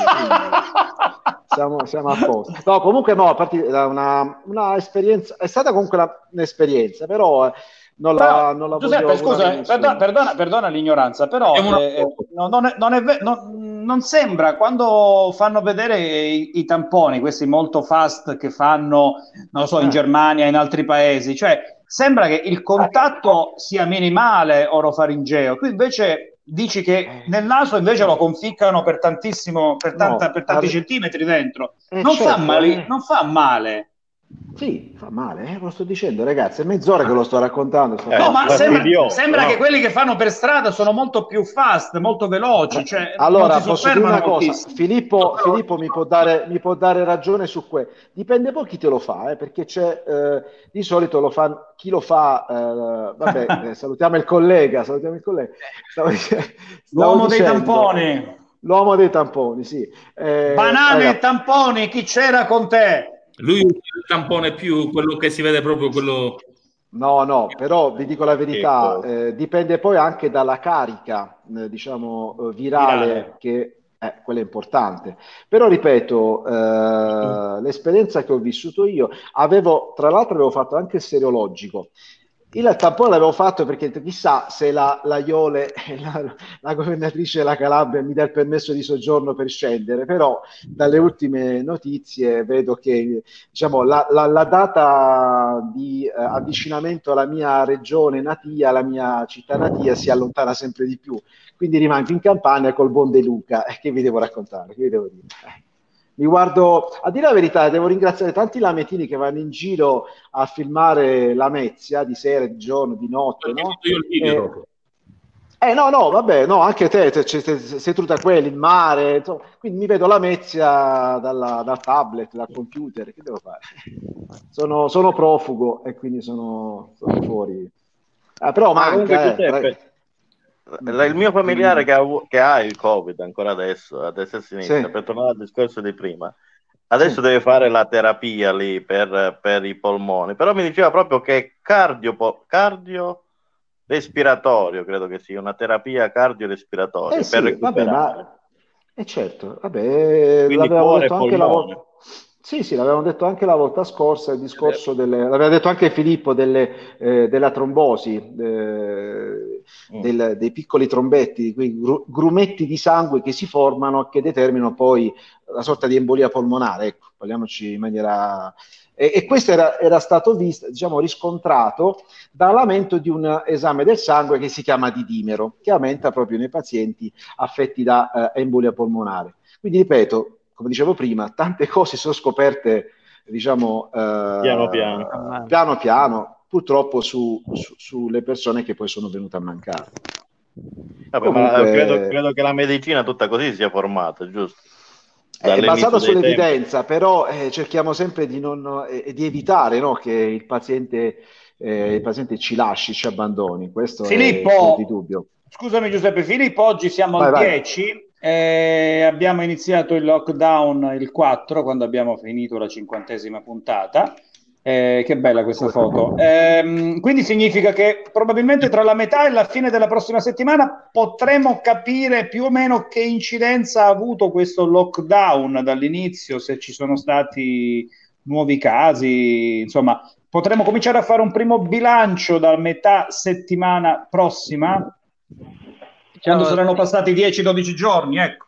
Sì, intorno a 10-12 giorni dovremmo renderci conto se l'allentamento del lockdown ha prodotto quello che noi non vorremmo mai vedere, quindi un aumento della tendenza. Per adesso In Germania sono aumentati i casi, eh. in Dove? Germania- Ah, in Germania, Germania. in Germania, sì, sì, sì, sì. nella nostra vicina Germania. anche È in una fake Germania eh, no, eh, purtroppo è vero. Anche in Germania, anche in Germania sono un po' schizofrenici con l- l'R con zero, perché ti danno l'R con zero tutti i giorni ed è veramente, è veramente teutonica questa cosa. Cioè, loro ogni giorno danno l'R con zero. Per fortuna qua in Italia l'R con zero te lo danno una volta a settimana, una volta ogni 14 giorni e non sono così... Te lo danno. eh, te lo danno, sì. Forse qualche volta lo danno. Eh, hanno, fa- hanno avuto un R con 0 alto ieri, ma dobbiamo almeno vedere 3 o 4 R con 0 consecutivi. Però, però, però, però, però, ragazzi sono stati davvero dei, dei capò nel- nelle attività di controllo. Mi dispiace eh, eh, riesumare questo, questo- que- que- questa, brutta, questa brutta parola che sa tanto di, desegra- di segregazione no, dal linguaggio nazista, però un paese di 87 milioni, quindi un paese che ha più di 25 milioni di, di- di- di- di persone rispetto a noi, che ha saputo controllare Qualche maligno collega dice: Beh, sapevano prima, si sono fatti un po' più gli affaretti loro. Noi ce la prendiamo con la Cina che Sì, sapeva e non ha detto, ma la Germania, la la Germania ha agito prima. Eh? Eh, però non- Spagna però- sapeva, però non anche, ha- però- anche l'Inghilterra Però, sapeva. però, però non avevano la potenza di fuoco, la potenza di fuoco, No. visto che si abusa sempre di questa espressione di, di- di tamponare, di fare controlli, di fare politiche preventive. Cioè, sono, sono stati bravi, Filippo, 87 milioni di persone Ugo, l'hanno quando, quando si parla di malattie infettive, segregazione non ha un'accezione negativa. Quando si parla di malattie infettive, segregazione vuol dire prevenzione. Se tu fai segregazione sulle fasce deboli, cioè oltre a settantenni, eh, quelli un po' più Ma- ma- esposti, non è Vulnerabili. una- non è una loro, la- lo- loro l'hanno Eh. fatta davvero, l'hanno fatta davvero questa Loro- segregazione poi loro continuano a farlo, loro stanno continuando a proteggere gli ultra settantenni. Cioè, gli dicono che devono rimanere a casa obbligatoriamente, come funziona? Sì, Sì, sì, sì, sì, sì, sì, confermo. Loro hanno visto una cosa, che i, i malati di Covid in Germania sono solo il 19% del totale, ma i morti da Covid per l'89% sono ultra settantenni e quindi hanno detto ok ragazzi, allora abbiamo identificato qual è la fascia, La fascia più, più, più vulnerabile. La segregazione è una metodica che si usa in malattie come la fibrosi cistica, che è una malattia altamente infettiva, e quando un malato di fibrosi cistica è- ha una riacutizzazione, per esempio, da un batterio che si chiama pseudomonas aeruginosa, quello viene segregato, non viene fatto avvicinare a nessuno, perché potrebbe infettare tutti gli altri pazienti all'interno del... C'è una quarantena, quindi. Esatto, fino a quando non, non gli passa l'infezione a botta d'antibiotico per 21-40 giorni a dosaggi da cavallo, non lo fanno, non lo fanno avvicinare a nessuno.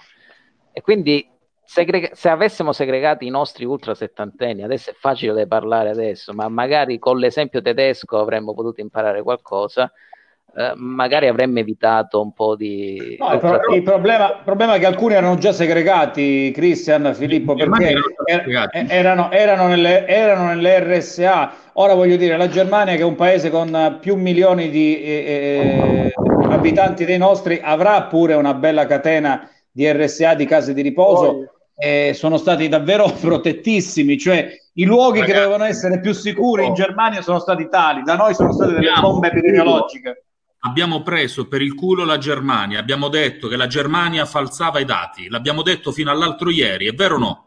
Perché dobbiamo sempre essere quelli che sono gli altri che sbagliano e vabbè, ora starà risalendo un po' l'R con zero, ma i numeri della Germania sono diversi, dai. Purtroppo, purtroppo quello che ha fatto la Germania è fare il tampone e adesso il sierologico a tutti gli operatori sanitari. Quindi, prima di, tutto, prima di tutto ha protetto quelli che ci stanno curando e Eh, quindi sì. li ha mantenuti in salute e chi ha beccato positivo l'ha messo in quarantena e li ha fatti guarire ai per- alle- al personale che ci sta curando.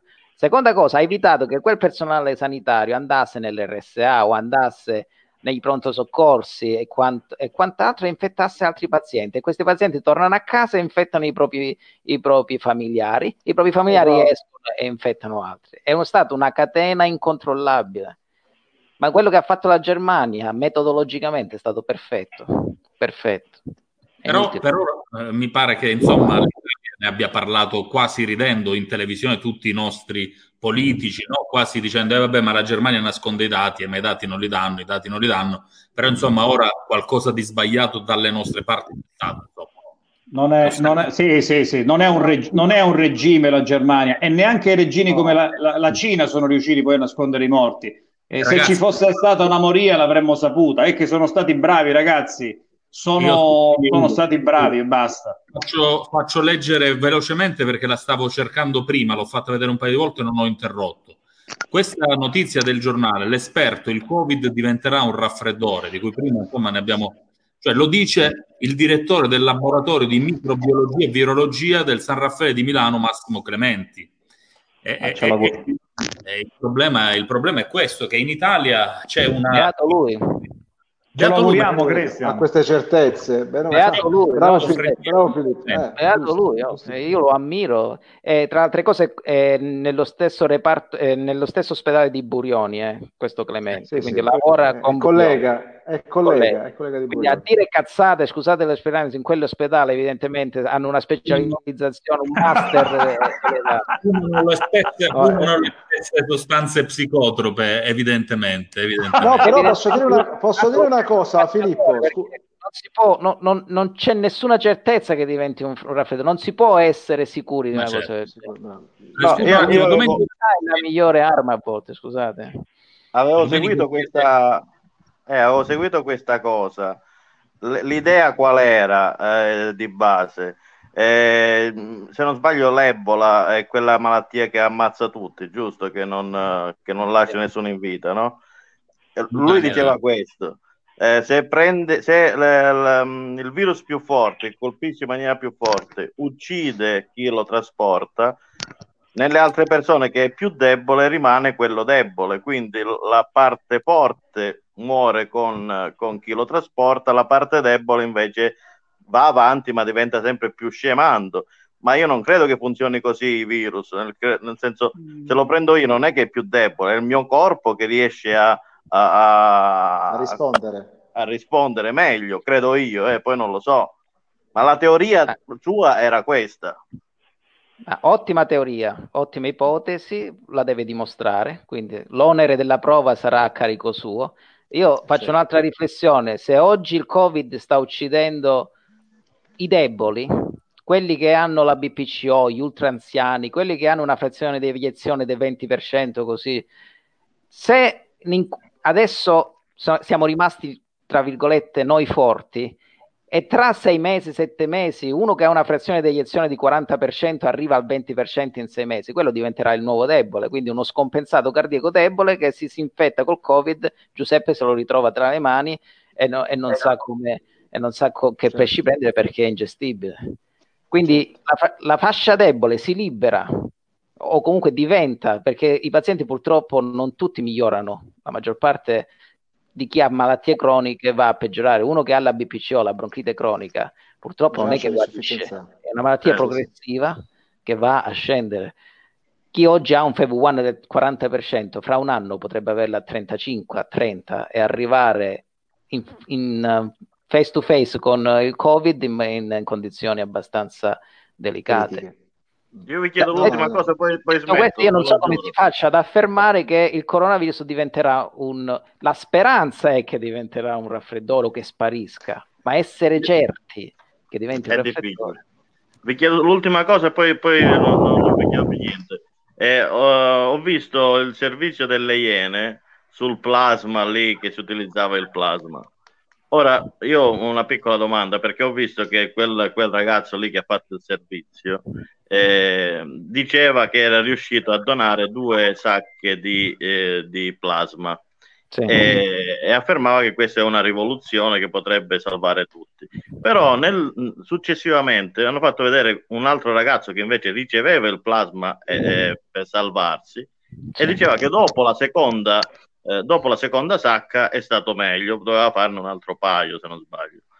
Eh, ma allora mi chiedo, se una persona riesce a farne solo due sacche, quanto noi riusciamo a salvare? Un'altra persona?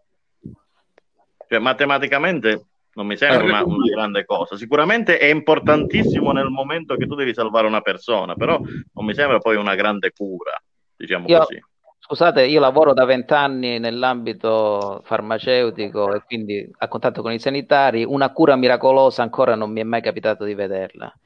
Eh, quindi il plasma può essere un, un, uh, un- Una possibilità. un'arma ulteriore, una possibilità e dobbiamo dimostrarlo con degli studi scientifici che è un'arma ehm, migliore o è un'arma ulteriore. Ancora questi studi non ci sono, li stanno facendo. Eh, Posso dire, Fi- Filippo, scusami, l'arma, leta- l'arma letale per il Covid-19 non ce l'ha nessuno. E quindi, come dice Filippo, sono pienamente d'accordo e sovrapponibile al suo pensiero, eh, il discorso della presunzione da parte di taluni personaggi abbastanza famosi, tra l'altro, che appunto eh, vanno ad affermare eh, determinate teorie. Quindi basiamoci sull'evidenza, basiamoci sui dati eh, statistici, basiamoci sui numeri che sono dati incontrovertibili e inconfutabili. Scusate se faccio questa... Eh, lui parlava di, giustamente di dati importanti come quelle che sono la capacità respiratoria eh, o la frazione di eiezione, cioè la capacità contratte del cuore, che sono fondamentali per noi sanitari, per noi cardiologi, pneumologi, eh, internisti e geriatri in, gen- in senso più eh, generale. Quindi il, il, fatto di andare a uh, pensare di poter, di, aver, diciamo, di aver trovato già la, la soluzione del problema, dal mio punto di vista, ma anche dal punto di vista di Filippo, penso di, eh, di eh, sono molto d'accordo con lui, eh, non ce l'abbiamo questa, questa possibilità, questa, questa certezza. Ecco. Quindi, Ragazzi, intanto, mm. intanto, per vedere un po' come si sta evolvendo la situazione dal punto di vista statistico e numerico nei vari paesi, anziché usare la classica tabella della John Hopkins University, anzi questa è sempre della John Hopkins, però eh, fa vedere appunto come si è evoluta la, la pandemia nei paesi dove, che sono stati più eh, diciamo colpiti. Guardate la curva dell'Italia è questa, è questa qui sostanzialmente marroncina. Io aspettate, provo ad ingrandirla. Stati Prova di Uniti rovinano il grafico. Si vede? Sì. Ecco, quella dell'Italia è questa qui, questa chiara, e scende. Questa su è degli Stati Uniti e come vedete, insomma, è ancora, è ancora molto in alto. Poi, confrontando i vari paesi, guardate come Stati Uniti e Inghilterra ancora non hanno sostanzialmente iniziato una vera e propria fase eh, di discesa, mentre Italia e Spagna molto molto chiara la discesa no? di, dell'Italia. La Spagna un po' c'è stata una risalita eh, rispetto al minimo, era sceso già in negativo e ora da un po' sta risalendo. La Francia, il Brasile, guardate il Brasile è in piena corsa ancora, ancora È nella molto, è molto del- interessante la Svezia pure capire perché sulla Svezia c'è un dibattito, nel senso che gli svedesi... No, no, ora, eh, ora avre- anche la eh, Svezia. è- è guardate, guardate come queste curve risalgono, questo è quello a cui bisogna stare attenti. Guardate il Belgio, si è ritornato a salire. Quindi ci- guardate l'Iran, ci sono paesi, ora qui non c'è quella della Svezia, ma la, la- la cerco nel frattempo, ma ci sono paesi, preoccupa- è, è preoccupante come si ritorni a salire, si era sceso a zero, vedete anche, anche in Francia e ora sono diversi giorni che si sale. Per Se vuoi te lo, cui dico, te lo dico io come sta andando la Svezia. sì, avevamo Sì, la curva. sì, la sì, perché c'è, c'è- c'è una polem- c'è una polemica anche molto aspra nei confronti eh, della comunità sanitaria scientifica internazionale, ma anche degli stessi cittadini svedesi, perché il governo e le autorità sanitarie locali pare che anche stavolta abbiano toppato. Come sta andando lì? L'ho, l'ho trovata, l'ho trovata intanto. Il Ecco. grafico non è quello della John Hopkins, ma insomma non è questo. ok. Tra i quattro paesi, tra, tra i paesi occidentali, eh, diciamo tra i paesi grandi potenze che eh, stanno andando, eccola, stanno andando peggio, Svezia, UK, US, anche la Romania sono quelle che devono fare qualcosa. eh, perché loro, loro- la loro action non sta funzionando. Eh, la scelta della Svezia è, è stata rischiosa e si, e si conferma molto rischiosa. La la Svezia, la, è- Svezia, la Svezia ha puntato tutto praticamente sull'immunità di gregge, o no? Praticamente. senza- l'immunità di gregge senza vaccino è una cosa che su un virus non si può, eh, non si può fare. Prima vaccini il Incredibile. 70% della popolazione e dopo, e dopo parli di immunità di gregge. Se tu scommetti sull'immunità di gregge senza vaccino, puoi avere una curva del genere, cioè contagio che continua a salire e la mortalità della Svezia è, a- è la più grande dei paesi nordici. Rapportata all'Italia è come se, l'I- se la Svezia avesse Io, in que- e- in questo io- io se- 20.000 io sentivo, sentivo degli amici finlandesi che eh, hanno giustamente la strizza, perché la Finlandia ha fatto Eh. delle politiche di contenimento molto buone, molto eh, basate sugli standard più che altro latini, mediterranei, latini, insomma, no? Ha seguito e sta seguendo anche una profilassi di una certa maniera. E allora gli stessi finlandesi, vicini di Scandinavia, degli svedesi, sono rimasti impressionati negativamente da quello che hanno fatto e adesso hanno un po' di strizza, hanno paura perché se lì ci sarà una recrudescenza o una carica virale altissima, una crescita della curva, se la vedranno male anche loro, ma anche gli stessi norvegesi, no? Cioè le, le curve non mentono.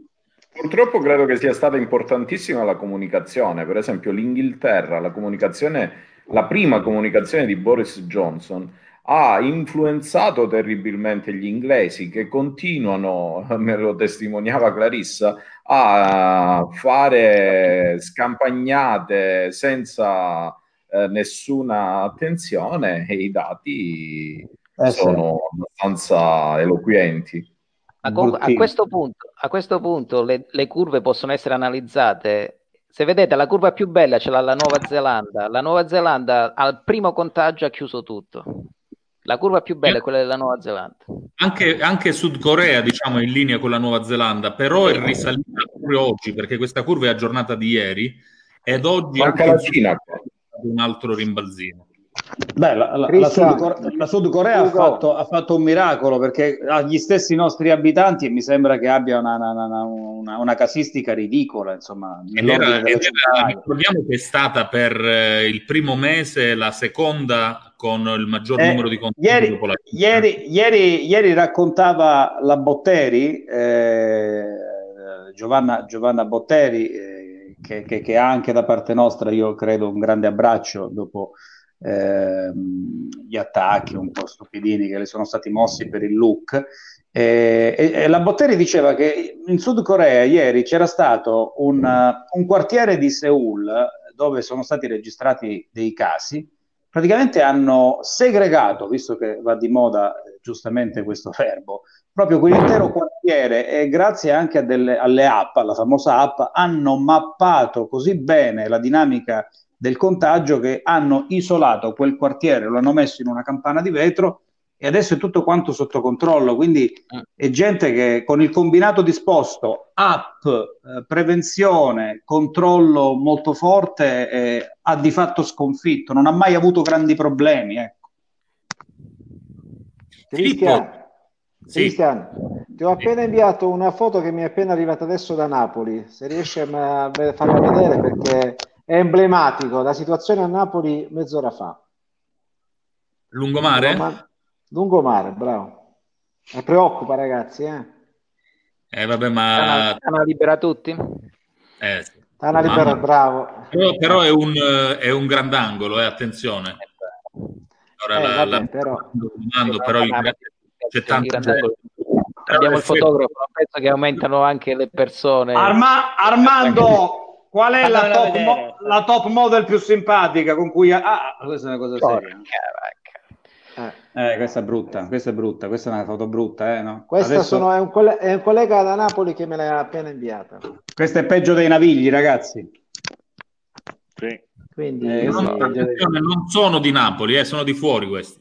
Sono tutti Sono milanesi. mila- sono milanesi. sono i milanesi, sono i milanesi. Vabbè, dai, io non, so se riesco a mandare quel video, vi faccio vedere un video di, di Lamezia poi più tardi. Intanto, Filippo, Volevo sta- sapere- Sì, No, vai, vai, vai. Ragazzi, io vi devo, scusate, vi devo lasciare, Sì. perdonate perché devo fare una cosa. eh, Un tampone, un altro. No, già sono stato tamponato a livello naso, fari... mi fai morire, mi fai morire. Co- oh, colgo l'occasione per salutarvi innanzitutto, eh, ringraziarvi dell'invito. Eh, voglio salutare il mio collega, il, il mio collega di testa. Casomai se ti serve qualche modello tra- in maniera del tutto gratu- gratuita non c'è nessun problema perché sono abbastanza dottore. quindi posso prestarmi Giuseppe Giuseppe posso prestarmi tranquillamente va bene Ciao, te- ciao Telly Savalas Colangelo. Ci vediamo domani ragazzi vi voglio bene Colangelo Go ciao ragazzi Colangelo! Ciao, Oh, Ciao. senti- ciao ciao, ciao Filippo ciao ciao ciao. dimmi dimmi Ar- dimmi Ugo no, dimmi. dico- no, no, stavo dicendo ad Armando, ma questo interessava anche a te, peccato che te ne devi andare. Armando è un grande amico di tante top model importanti. E, e- appunto bravo Mo- bravo bravo bravo mo- che hai colto mo- nel segno bravo Molte se la tirano, ma lui con il suo savoir-faire calabrese ne, Vabbè, ne ma ha, ne ha- abbiamo ne ha- problemi ne ha conquistate, ta- conquistate nel senso di No, non maniera posso simpatia. conquistare, non Simpatia, posso conquistare, empatia. però non posso conquistare perché sennò altrimenti c'è l'embargo, l'embargo, Eh, chiamiamolo embargo. ma- ma- ma- mi, hanno, mi hanno- mi hanno detto che tu a Polla, in provincia di Salerno, fai il gallo cedrone a Polla. Ma quale Gallo Cetrone, che sono un bravo Eh. ragazzo. Sì, sì, sì. Eh, no. sì, E sì, diciamole sì. queste cose, che stasera non torno a casa, ho capito. Armando, ringrazio. Armando, parliamo di belle donne. Dici qual è la più simpatica Ciao, tra le top model che sembrano sempre queste idee irraggiungibili, eh, inarrivabili, però poi hanno anche loro un cuore, sono umane, no? Armando. Ma sì, sì, sono tutte, tutte ragazzine che alla fine sono ragazzine eh, simpaticissime, cioè non c'è la preferita, poi ci sono le top model preferite che sono, rimangono quelle lì, le solite, quelle che conosci bene. Ma ti, am- ti abbiamo visto sempre con ti, ab- ti ho visto spesso con Noemi, insomma, con uh, Noemi, Noemi con- eh, la Campbell, mitica eh, Campbell. Sì, vabbè, mi capita di vederla in parecchie sfilate, sì. Sì, sì. Eh, Usciamo lei insieme ogni tanto. È, è la top model. Armando, Ciao, cosa ne pensi top delle model. curvi? Lei è la Armando. top model. Cosa ne pensi delle curvi, quelle che sono più in funziona. Ma funziona, dipende quello, ma infatti le top model, eh, cioè, diciamo che la maggior parte hanno, hanno il fisico perfetto, eh, non è che sono magre come dicono. Armando, ma Eh, perché poi- mettono, mettono il limite d'età? Cioè, voglio dire, io, ragazzi, io vorrei porvi questa domanda. Ma ci sono delle straordinarie donne, no? Oltre i 40, eh, Claudia Schiffer, la, la- stessa Ma Campbell. loro vengono riproposte, eh, vengono riproposte tante volte. Cioè, ma sono penso che- eccezionali, sono eccezionali, Sì, sì, sì. bellissime No, ancora ma- oggi. Monica Bellucci, ragazzi miei, Monica. Bellucci è...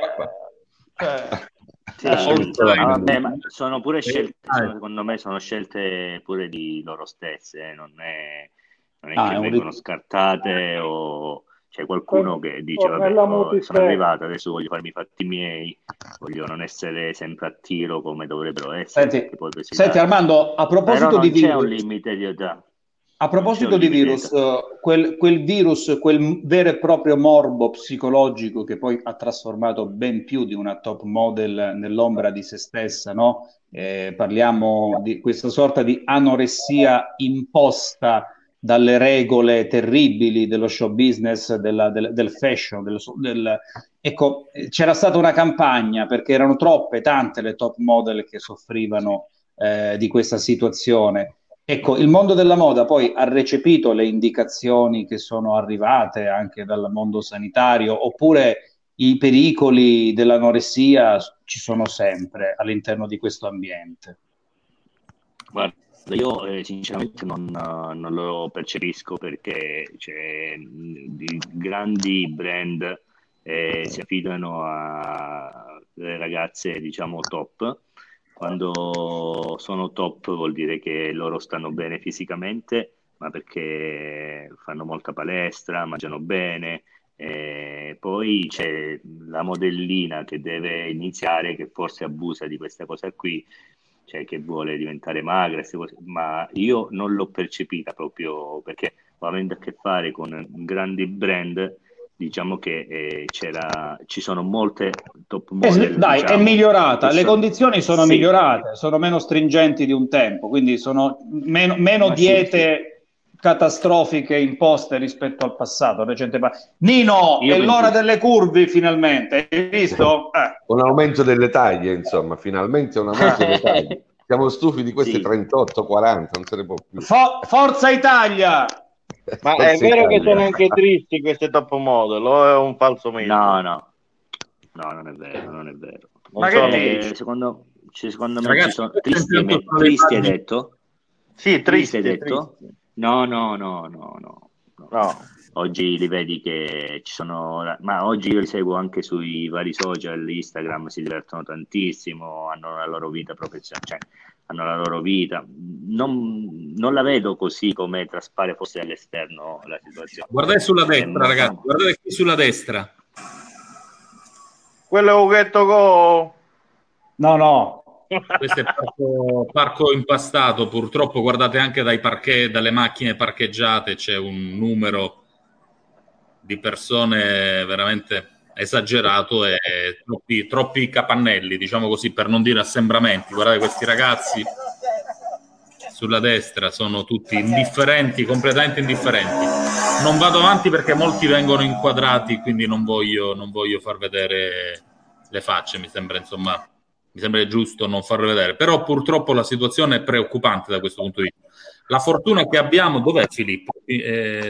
Sì, ma anche senza mascherina stanno, cioè pure Sì, senza sì, mascherina. stanno senza mascherina, stanno, giocano, bevono a qualsiasi ora con la birretta, eccetera. Sembrano le scene na- al- alla fine mica ci avete fatto vedere dove Filippo ha avuto la fortuna di fare il bagno con quei due amici, con quelle due top model. Era pronta, ma tu cambi discorso col- con la velocità de- del tuono, non riesci. Eh, No, Era bellissimo. Non riusciamo a seguirlo. Eh, non, ri- non riesci neanche ad aggiornare fino a quando tu sei pronto. Vabbè. Riusciamo Poi- a vederlo adesso? No, non dico più nulla, se riusciamo a vederlo. Quella del bagno. La situazione di Lamezia non è estremamente preoccupante da quel video, cioè all'aperto è, è sopportabile quella situazione lì, non è il lungomare Caracciolo come Napoli dove quella è Quella veramente, Napoli, no, quella è veramente incredibile. quella è veramente... È proprio un fiume Ma di gente. dice. Adesso, se stiamo all'aperto con il caldo, le goccioline di saliva evaporano prima, quindi teoricamente eh, sono meno infettanti. Ecco, questo è il lago di Albano. Ecco, qua, qua- qua Filippo ha fatto il bagno. Ho fatto una notatina. di fare open water, quindi nuoti in acqua libera. Ah, Noi Filippo, Filippo, il diametro, il diametro di questo lago quant'è? Da, da- Due chilometri. corrente contraria per il resto Due chilometri, anche se è un'ellisse alla fine, quindi c'è due chilometri e due chilometri e mezzo. Quindi praticamente se tu da questa, da questa costa volessi arrivare sulla costa di fronte ci sono due chilometri? Due chilometri, sì, sì. Sembrava di lì meno. c'è Nancy, Filippo. No, no, sono due. Eh? Ma c'è la Nancy lì, dico. Nancy, sì. Profondi- Era- profondità, era una carta profo- grossa così, Nancy. Era Profon- grandi- profondità, profondità del lago di Albano? È il lago più profondo d'Europa. eh, in realtà non, non sappiamo bene quanto, a quanto arriva, ma va giù Ma. Sì, sì, è lago- perché è un vulcano, in realtà è un vulcano. Quindi centinaia di metri, parliamo di centinaia di metri. Sì, di Il 100 lago di Albano, quello che è nato da un, da un eh, Vulcano. meteorito caduto sulla, sulla Terra? Eh, No, in realtà è un vulcano. Un vulcano, quindi non è quello di cui parlava il nostro Ecco, si riscalda l'acqua lì. Probabilmente il lago di Abracciano. sì. Ma è freddo? È freddo, Filippo? 18 gradi si nuota tranquilli. Oh, ragazzi, io devo rispondere, però devo rispondere a Rina, la nostra ascoltatrice fissa, che poco fa ha detto di Sambiate e poi, e poi scrive: I milanesi siamo seri. Censurata. Ciao Rina.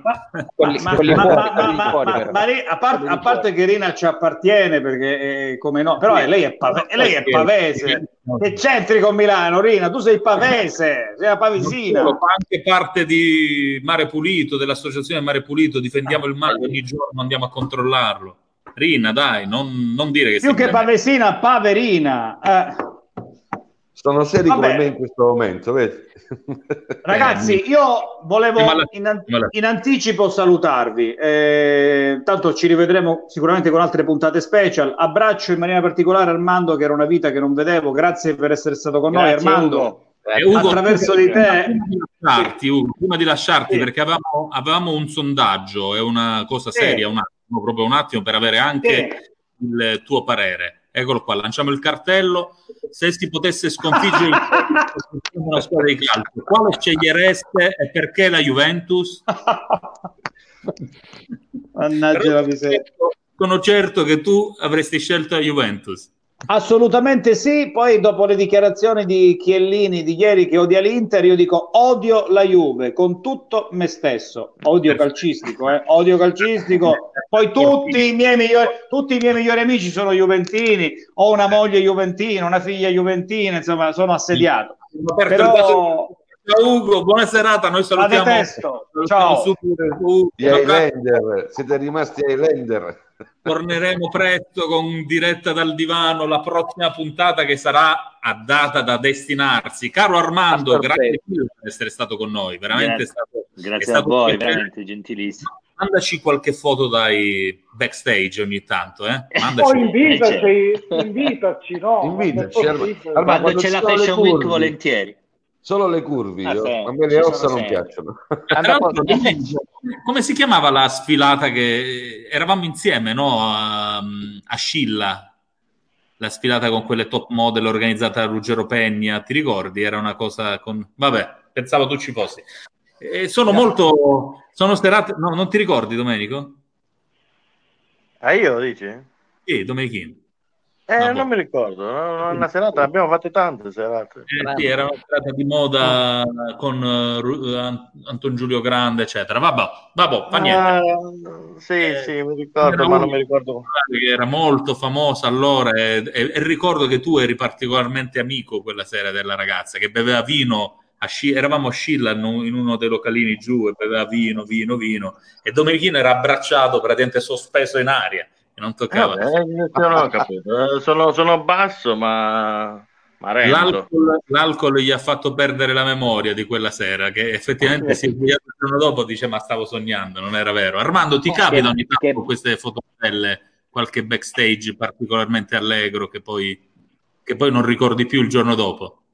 No, no, no, no perché lavoro, quando sono in questo ambiente qui ci lavoro, quindi Il preferisco... servizio non bevo. È fuori dall'ambiente, Arma. Sì, fuori dall'ambiente sì, capita. Ma Ma ragazze. capita, dopo, capita poi di andare, Calabria? di andare tutti insieme a mangiare Armando, ma le inviti in specialmente Calabria? quando andate... Sì, sì, ne ho invitate, ne vengono ogni tanto. Qualche Vabbè. amica arriva, ma pure per qualche servizio fotografico o qualcosina la facciamo pure qui, se riusciamo, come avete visto pure in quell'altro servizio all'inizio. Senti, invece, Se- invece con, le- con le spose capita mai qualcosa con le spose la mattina presto, servizio a casa? No. No, no, no, no, mai. hai paura di Mai. perdere, hai paura di non essere più ingaggiato. No, io, ho no, par- io ho parlato tutta la serata con Martina Colombari, non so se te la ricordi, quando, certo, quando abbiamo fatto la sfilata a Coso, che è una Sì. ragazza proprio alla mano, una cosa, Eh, sì. Ragazza, una cosa splendida. ragazza non più, però vabbè, Eh, sicuramente. vabbè, è bellissima successo parecchi anni fa adesso, non è che un giorno.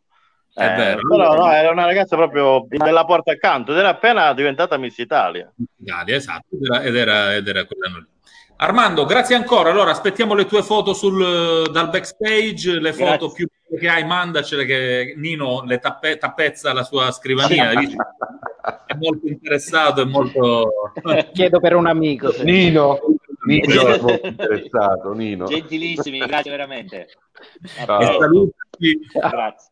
e salutaci Marcello, salutaci Marcello. Ah, certo, come no. Se lo A sento presto. la prossima, come no. Volentieri. Eh, Ciao, ciao. ciao. Allora, allora, noi siamo arrivati alla fine, ricolleghiamo Giuseppe, l'avevamo fatto andare via velocemente. Allora, ragazzi, come avete vissuto? Ora, velocemente, e poi chiudiamo davvero gli ultimi 5 minuti. Come avete vissuto questi primi giorni della fase 2? Cosa è cambiato davvero? Io immagino in Romania non c'è la fase 2, in Romania è sempre stato libero, No, no? il, il 15, il 15. Comincia il 15 di maggio, quindi c- meno 5 per voi alla fase 2. E invece Sì, Roma... Roma è un po' più, è un po' più movimentata, ma devo fare i complimenti a tutti i romani perché si stanno comportando benissimo, tutti con eh, la mascherina, distanziati, veramente pochi, pochi stupidi in giro e quindi si sta dimostrando una città molto compliante. Forse questo è uno dei motivi per cui ci sono pochi, pochi contagi. Eh, non me l'aspettavo, devo, devo dire la verità, non me l'aspettavo. Perfetto, invece Nino, tu dal tuo balcone al centro del centro di Lamezia, dal tuo balcone noti un traffico ormai da, come dire, non da fase 2, ma praticamente da Natale quasi, sembra... No, no, vabbè, no, no, tutto sommato no, perché poi nel, nel tardo pomeriggio si blocca tutto, le macchine passano molto meno, quindi evidentemente la gente rientra a casa. Un Quindi- paio di episodi che mi hanno fatto incazzare al supermercato.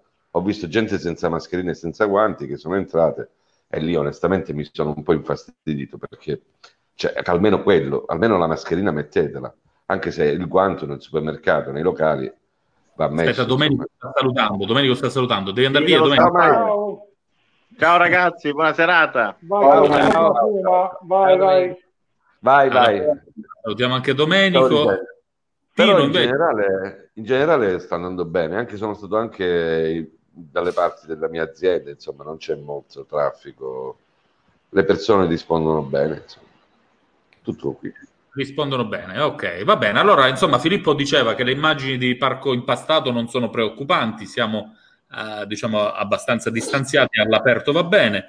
Sul hai visto che la Calabria è quasi a, a contagio zero. La Calabria sta andando alla grande. No, c'è stato quel caso di quel ragazzo di Roma, lì a Coringa, che è rientrato da Roma, ma Vabbè, eh, sono casi importati, ma comunque hanno la messo Calabria, in quarantena la, la famiglia. Amen. Sono per casi di fortuna o per fortuna o per bravura di Benedetto Caroleo, per non fare nomi e cognomi, la Calabria è stata veramente, è stata veramente eccezionale per la Senti, con- e la la Mezia- mitigazione. Filippo, la Mezia oggi fa 28 giorni senza nessun caso. Questo vuol dire che siamo fuori ufficialmente, no? No, Statisticamente, statisticamente fine dice- della, una, la- una pandemia si, dete- si classifica come finita dopo 30 giorni, 30 giorni in cui non c'è stato un nuovo caso, ma quando ormai i casi sono ridotti a zero. Cioè Certo. i casi attivi sono zero e devi aspettare poi Quello io- 30 giorni. Certo, ma è chiaro che né la Mezia né la Calabria né l'Italia purtroppo possono, possono come dire, cullarsi su un eventuale arrivo a zero per 30 giorni perché poi ci sono i casi di rientro, i viaggi, eccetera. Insomma, mondo globalizzato sarà difficile. Esatto. Sarà Dobbiamo difficile. vedere come si È un, è comporterà un dato stocastico, giusto? È stocastico. È stocastico, eh? Eh, vabbè. Sì. Giuseppe, Inta- allora, in- intanto il mondo dell'economia sta aspettando ancora il decreto aprile, che poi deve- doveva diventare decreto maggio. Adesso Esce forse gli cambieranno ancora Se nome. parliamo, se parliamo de- del decreto maggio non ce ne andiamo più qui, eh.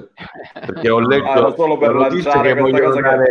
siamo, Aspetta, siamo Pino, Pino, ancora in Pino. attesa Questo è di questo fantomatico decreto. Pino, Pino, fai finire Pino, sta parlando Pino, Nino. Se no non si capisce né uno né l'altro. Vai Pino, finisci, se no... No, no, dico, era solo un'osservazione. eh, Tutti quanti stanno aspettando questo fantomatico decreto aprile che poi doveva diventare decreto maggio, adesso forse diventerà decreto rilancio, ma piano piano diventerà le- l'ennesimo decretino perché leggevo che stanno smontando pezzo pezzo, alla fine res- resterà poco anche di questo decreto. Allora Nino, invece tu dicevi No, perché... io dicevo, che ho letto, ho, ho sentito al TG che vorrebbero dare la, la capacità all'ETR di dare i soldi a fondo perduto. Cioè è come dare una foca ad uno squalo in una piscina, cioè la stessa cosa. Non c'è nessuno di... Questi sono mazzi. Cioè, alla fine così. Cioè, che ripartenza ci sarebbe?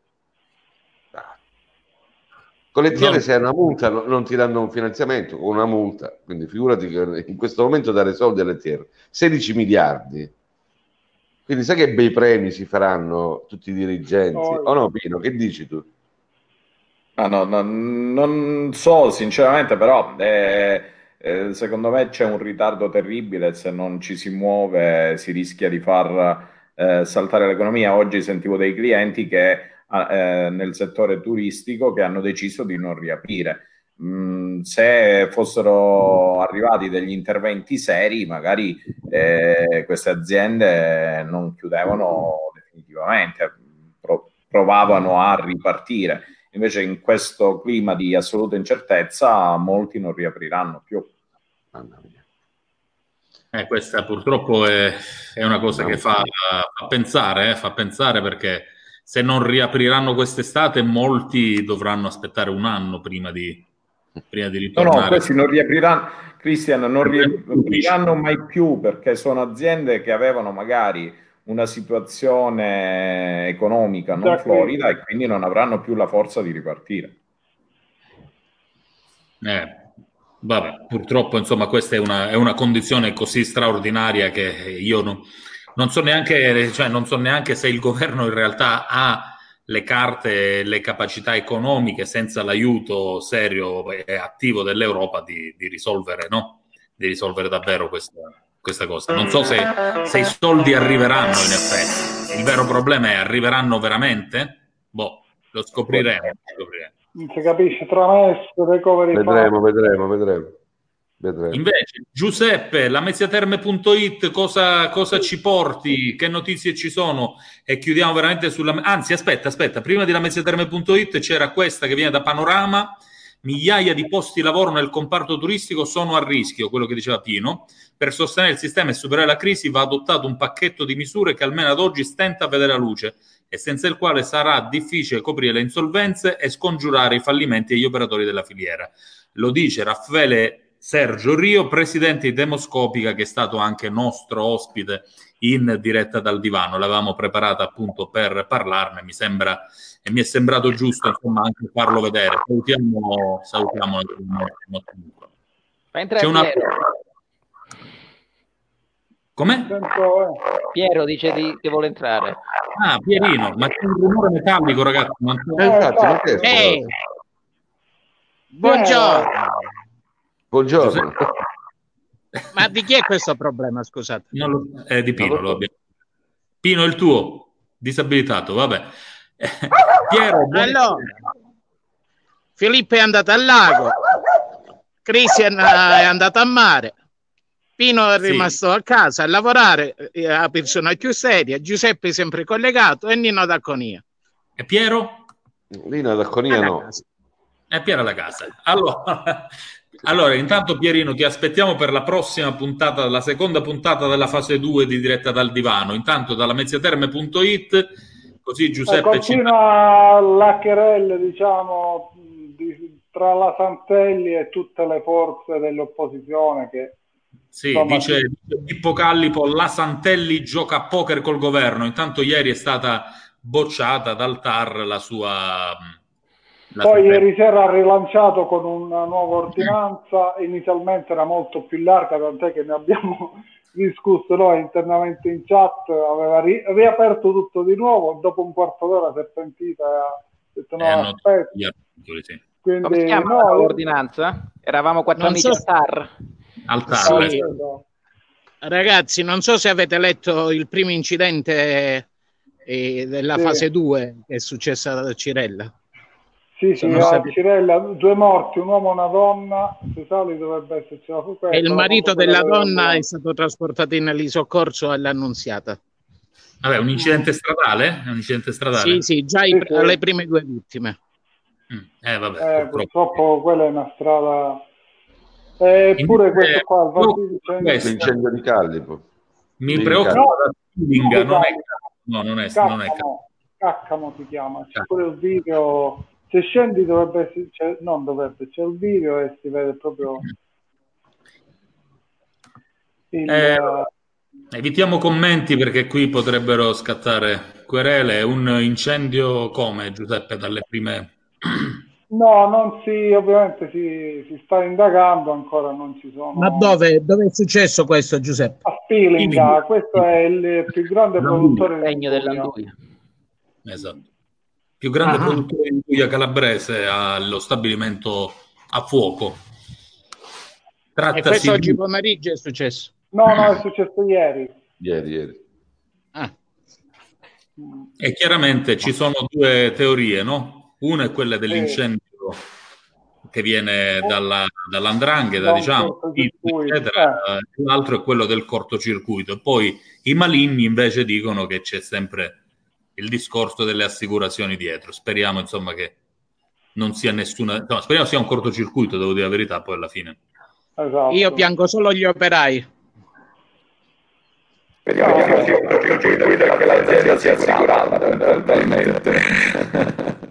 E Pino, io ho difficoltà a capire, è una voce robotica, completamente robotica. Penso che sia... la mia linea, stavo dicendo speriamo sia un cortocircuito e, e speriamo che l'azienda sia assicurata nello stesso tempo. Prova a fare Sandro Ciotti, magari ti interrompo. Prova, prova, prova adesso è l'effetto perfetto. Prova, prova un attimo. Vado. Vai. Oh, perfetto. Stavo dicendo speriamo che sia un cortocircuito. Gol della e Juve. Ha detto speriamo che sia stato il cortocircuito e l'azienda sia sana, giusto? Eh, Sia Assicurata, assicurata. Ah, l'assicurazione. Speriamo sia assicurata. Ragazzi, io direi di chiudere qui questa prima puntata della fase 2 di diretta dal divano. Insomma, le 20. quasi due ore. Vai, giù, eh, Pi- Piero. Niente, vi saluto, vi ringrazio eh, di avermi fatto partecipare anche a, in zona Cesarini. E niente, ci vediamo alla prossima. Ok, abbiamo prolungato di qualche minuto proprio per poterti salutare. Sei bello Ma l'amico Ugo eh, dov'era oggi? È già andato via, è già andato via. Avevamo È salutato. andato a mare. Sì, È andato a mare. È andato a fare il bagno. Ciao a tutti, alla prossima puntata di diretta dal Ciao, divano. ciao, ciao, ciao. Ciao, Ciao mamma. Nonino, ciao a tutti, ciao a tutti e vi lasciamo come al solito, come al solito, non sempre ma quasi, con gli Axis, Axis Blues Band. Speriamo si senta perché non è detto. Ditemelo voi, si sente?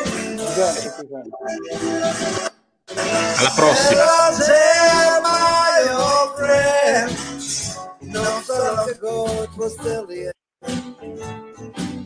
We played outside in the pouring rain. Oh, when we up the road, we started over again. Living a dream, so you on top. My mind is thinking, Lord, you won't stop.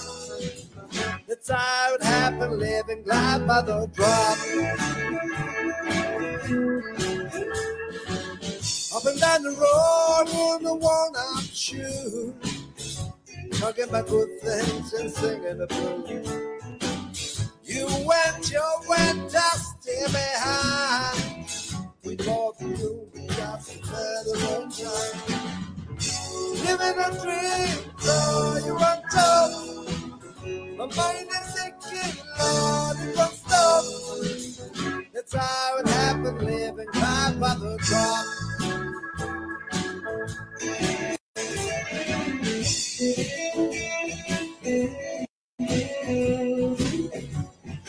No